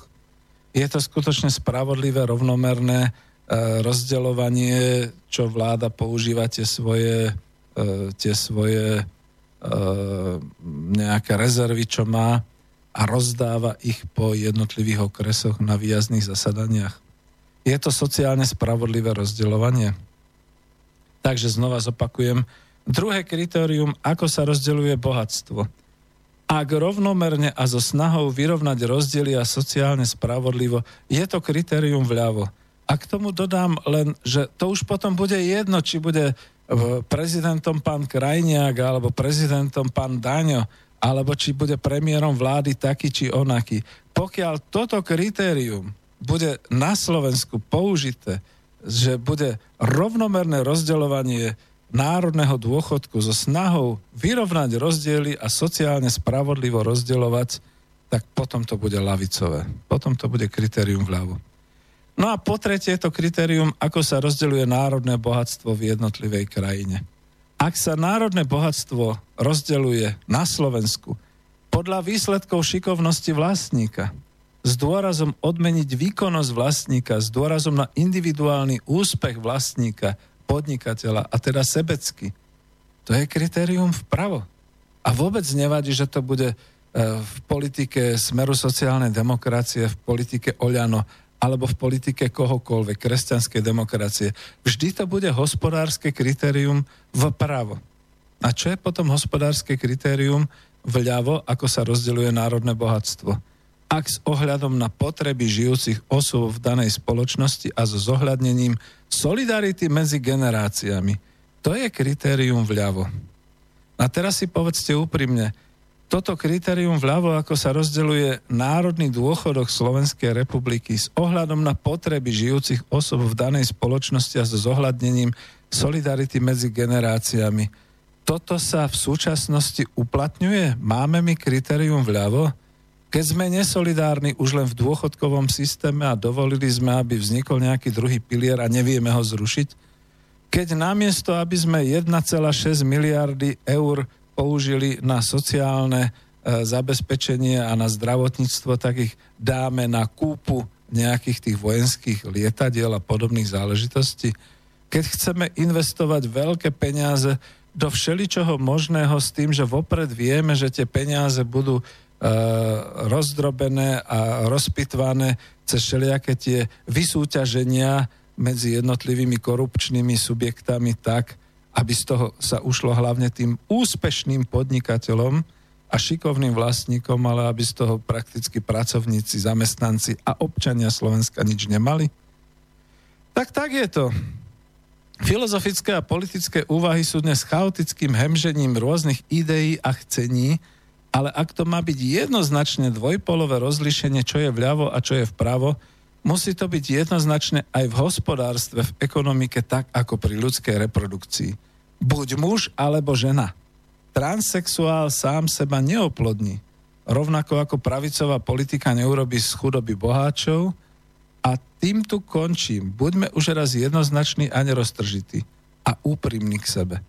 Takže vážení, skutočne teraz vidíte, že tu máte tie tri kritériá, ekonomické kritériá, čo je vľavo a čo je vpravo. Čítali ste v týchto kritériách niečo o Marxovi? Počuli ste niečo o nejakej ideológii socializmu, komunizmu, ideológii liberalizmu, ideológii, konzervativizmu a tak ďalej? Nie ani slovo, pretože toto sú reálne kritériá, ktoré sú zobrané z bežného života človeka, z bežného života každodenného, ktorým žijú milióny tuto našich občanov na Slovensku. Takže to skúsme. Takže ja to kľudne poviem a teraz už je záver, takže to dotiahnem. Ako sa zachovať? Zachovať sa tak, že tými voľbami a tými jednotlivými postupne spoločenskými a politickými aktami dosiahneme na Slovensku to, že to je jedno, ako budú sa volať tie strany v úvodzovkách a ako budú mať za sebou minulosť. Ale jednoznačne otočia kormidlo hospodárstva Slovenska k zakladaniu vlastných hospodárskych subjektov, k posilneniu národohospodárskych štruktúr, k tvorbe vlastných organizačných štruktúr v bankovníctve, v priemysle, v obchode, naozaj k takej tej potravinovej sebestačnosti, naozaj k tomu, aby sme vlastnou výrobou dokázali exportovať niečo do sveta, aby sme vedeli odovzdávať tie svoje poznatky a skúsenosti a aby sme zabezpečili skutočne, dúfajme teda, to rovnomerné rozdeľovanie bohatstva, národného bohatstva, hospodárskeho výsledku a všetky takéto veci. A aby sme sa nebáli, aby sa predstavitelia, ktorých zvolíme, nebáli nejakej tej lavicovosti v tých svojich kritériách, pretože tie sú dôležité pre budúci vývoj Slovenska. V opačnom prípade už sa k tomu môžeme naozaj tak postaviť, že radšej zabudnime. Radšej hodme preukaz, alebo teda pas občana Slovenskej republiky hodne ďaleko od seba, tak ako sa to robilo v 89. s preukazmi členov komunistickej strany. Hoďme naše pasy a občianske preukazy strašne ďaleko, najlepšie do Dunaja. A potom si povedzme, že sme Európania a je nám jedno, ako bude na Slovensku, pretože vy, tí, ktorí to tak urobia, budete mať ešte chvíľu zabezpečené zamestnanie, kariéru, budete mať zabezpečený majetok a je vám jedno, že vaše deti a vaši vnúci už nebudú hovoriť po slovensky, nebudú vyznávať slovenské tradície, nebudú poznať slovenskú kultúru a históriu, pretože vy to nebudete potrebovať, vy už budete závodou. Takže takéto vysielanie Klubu národohospodárov číslo 27. Kľudne poviem, že potreboval som urobiť jednu z tých relácií tak trošku filozoficky politickú, pretože skutočne, ak sa nám nepodarilo aktivizovať mladých pre tvorbu, povedzme naozaj týchto štruktúr družstevníctva, ak sa nám nepodarilo aktivizovať národ preto, aby sa trošku viac zaujímalo národné hospodárstvo Slovenska, bežíme do finále. Tento rok, alebo potom už nikdy. Dovidenia a do počutia. Táto relácia vznikla za podpory dobrovoľných príspevkov našich poslucháčov. I ty sa k nim môžeš pridať. Viac informácií nájdeš na www.slobodnyvysielac.sk. Ďakujeme.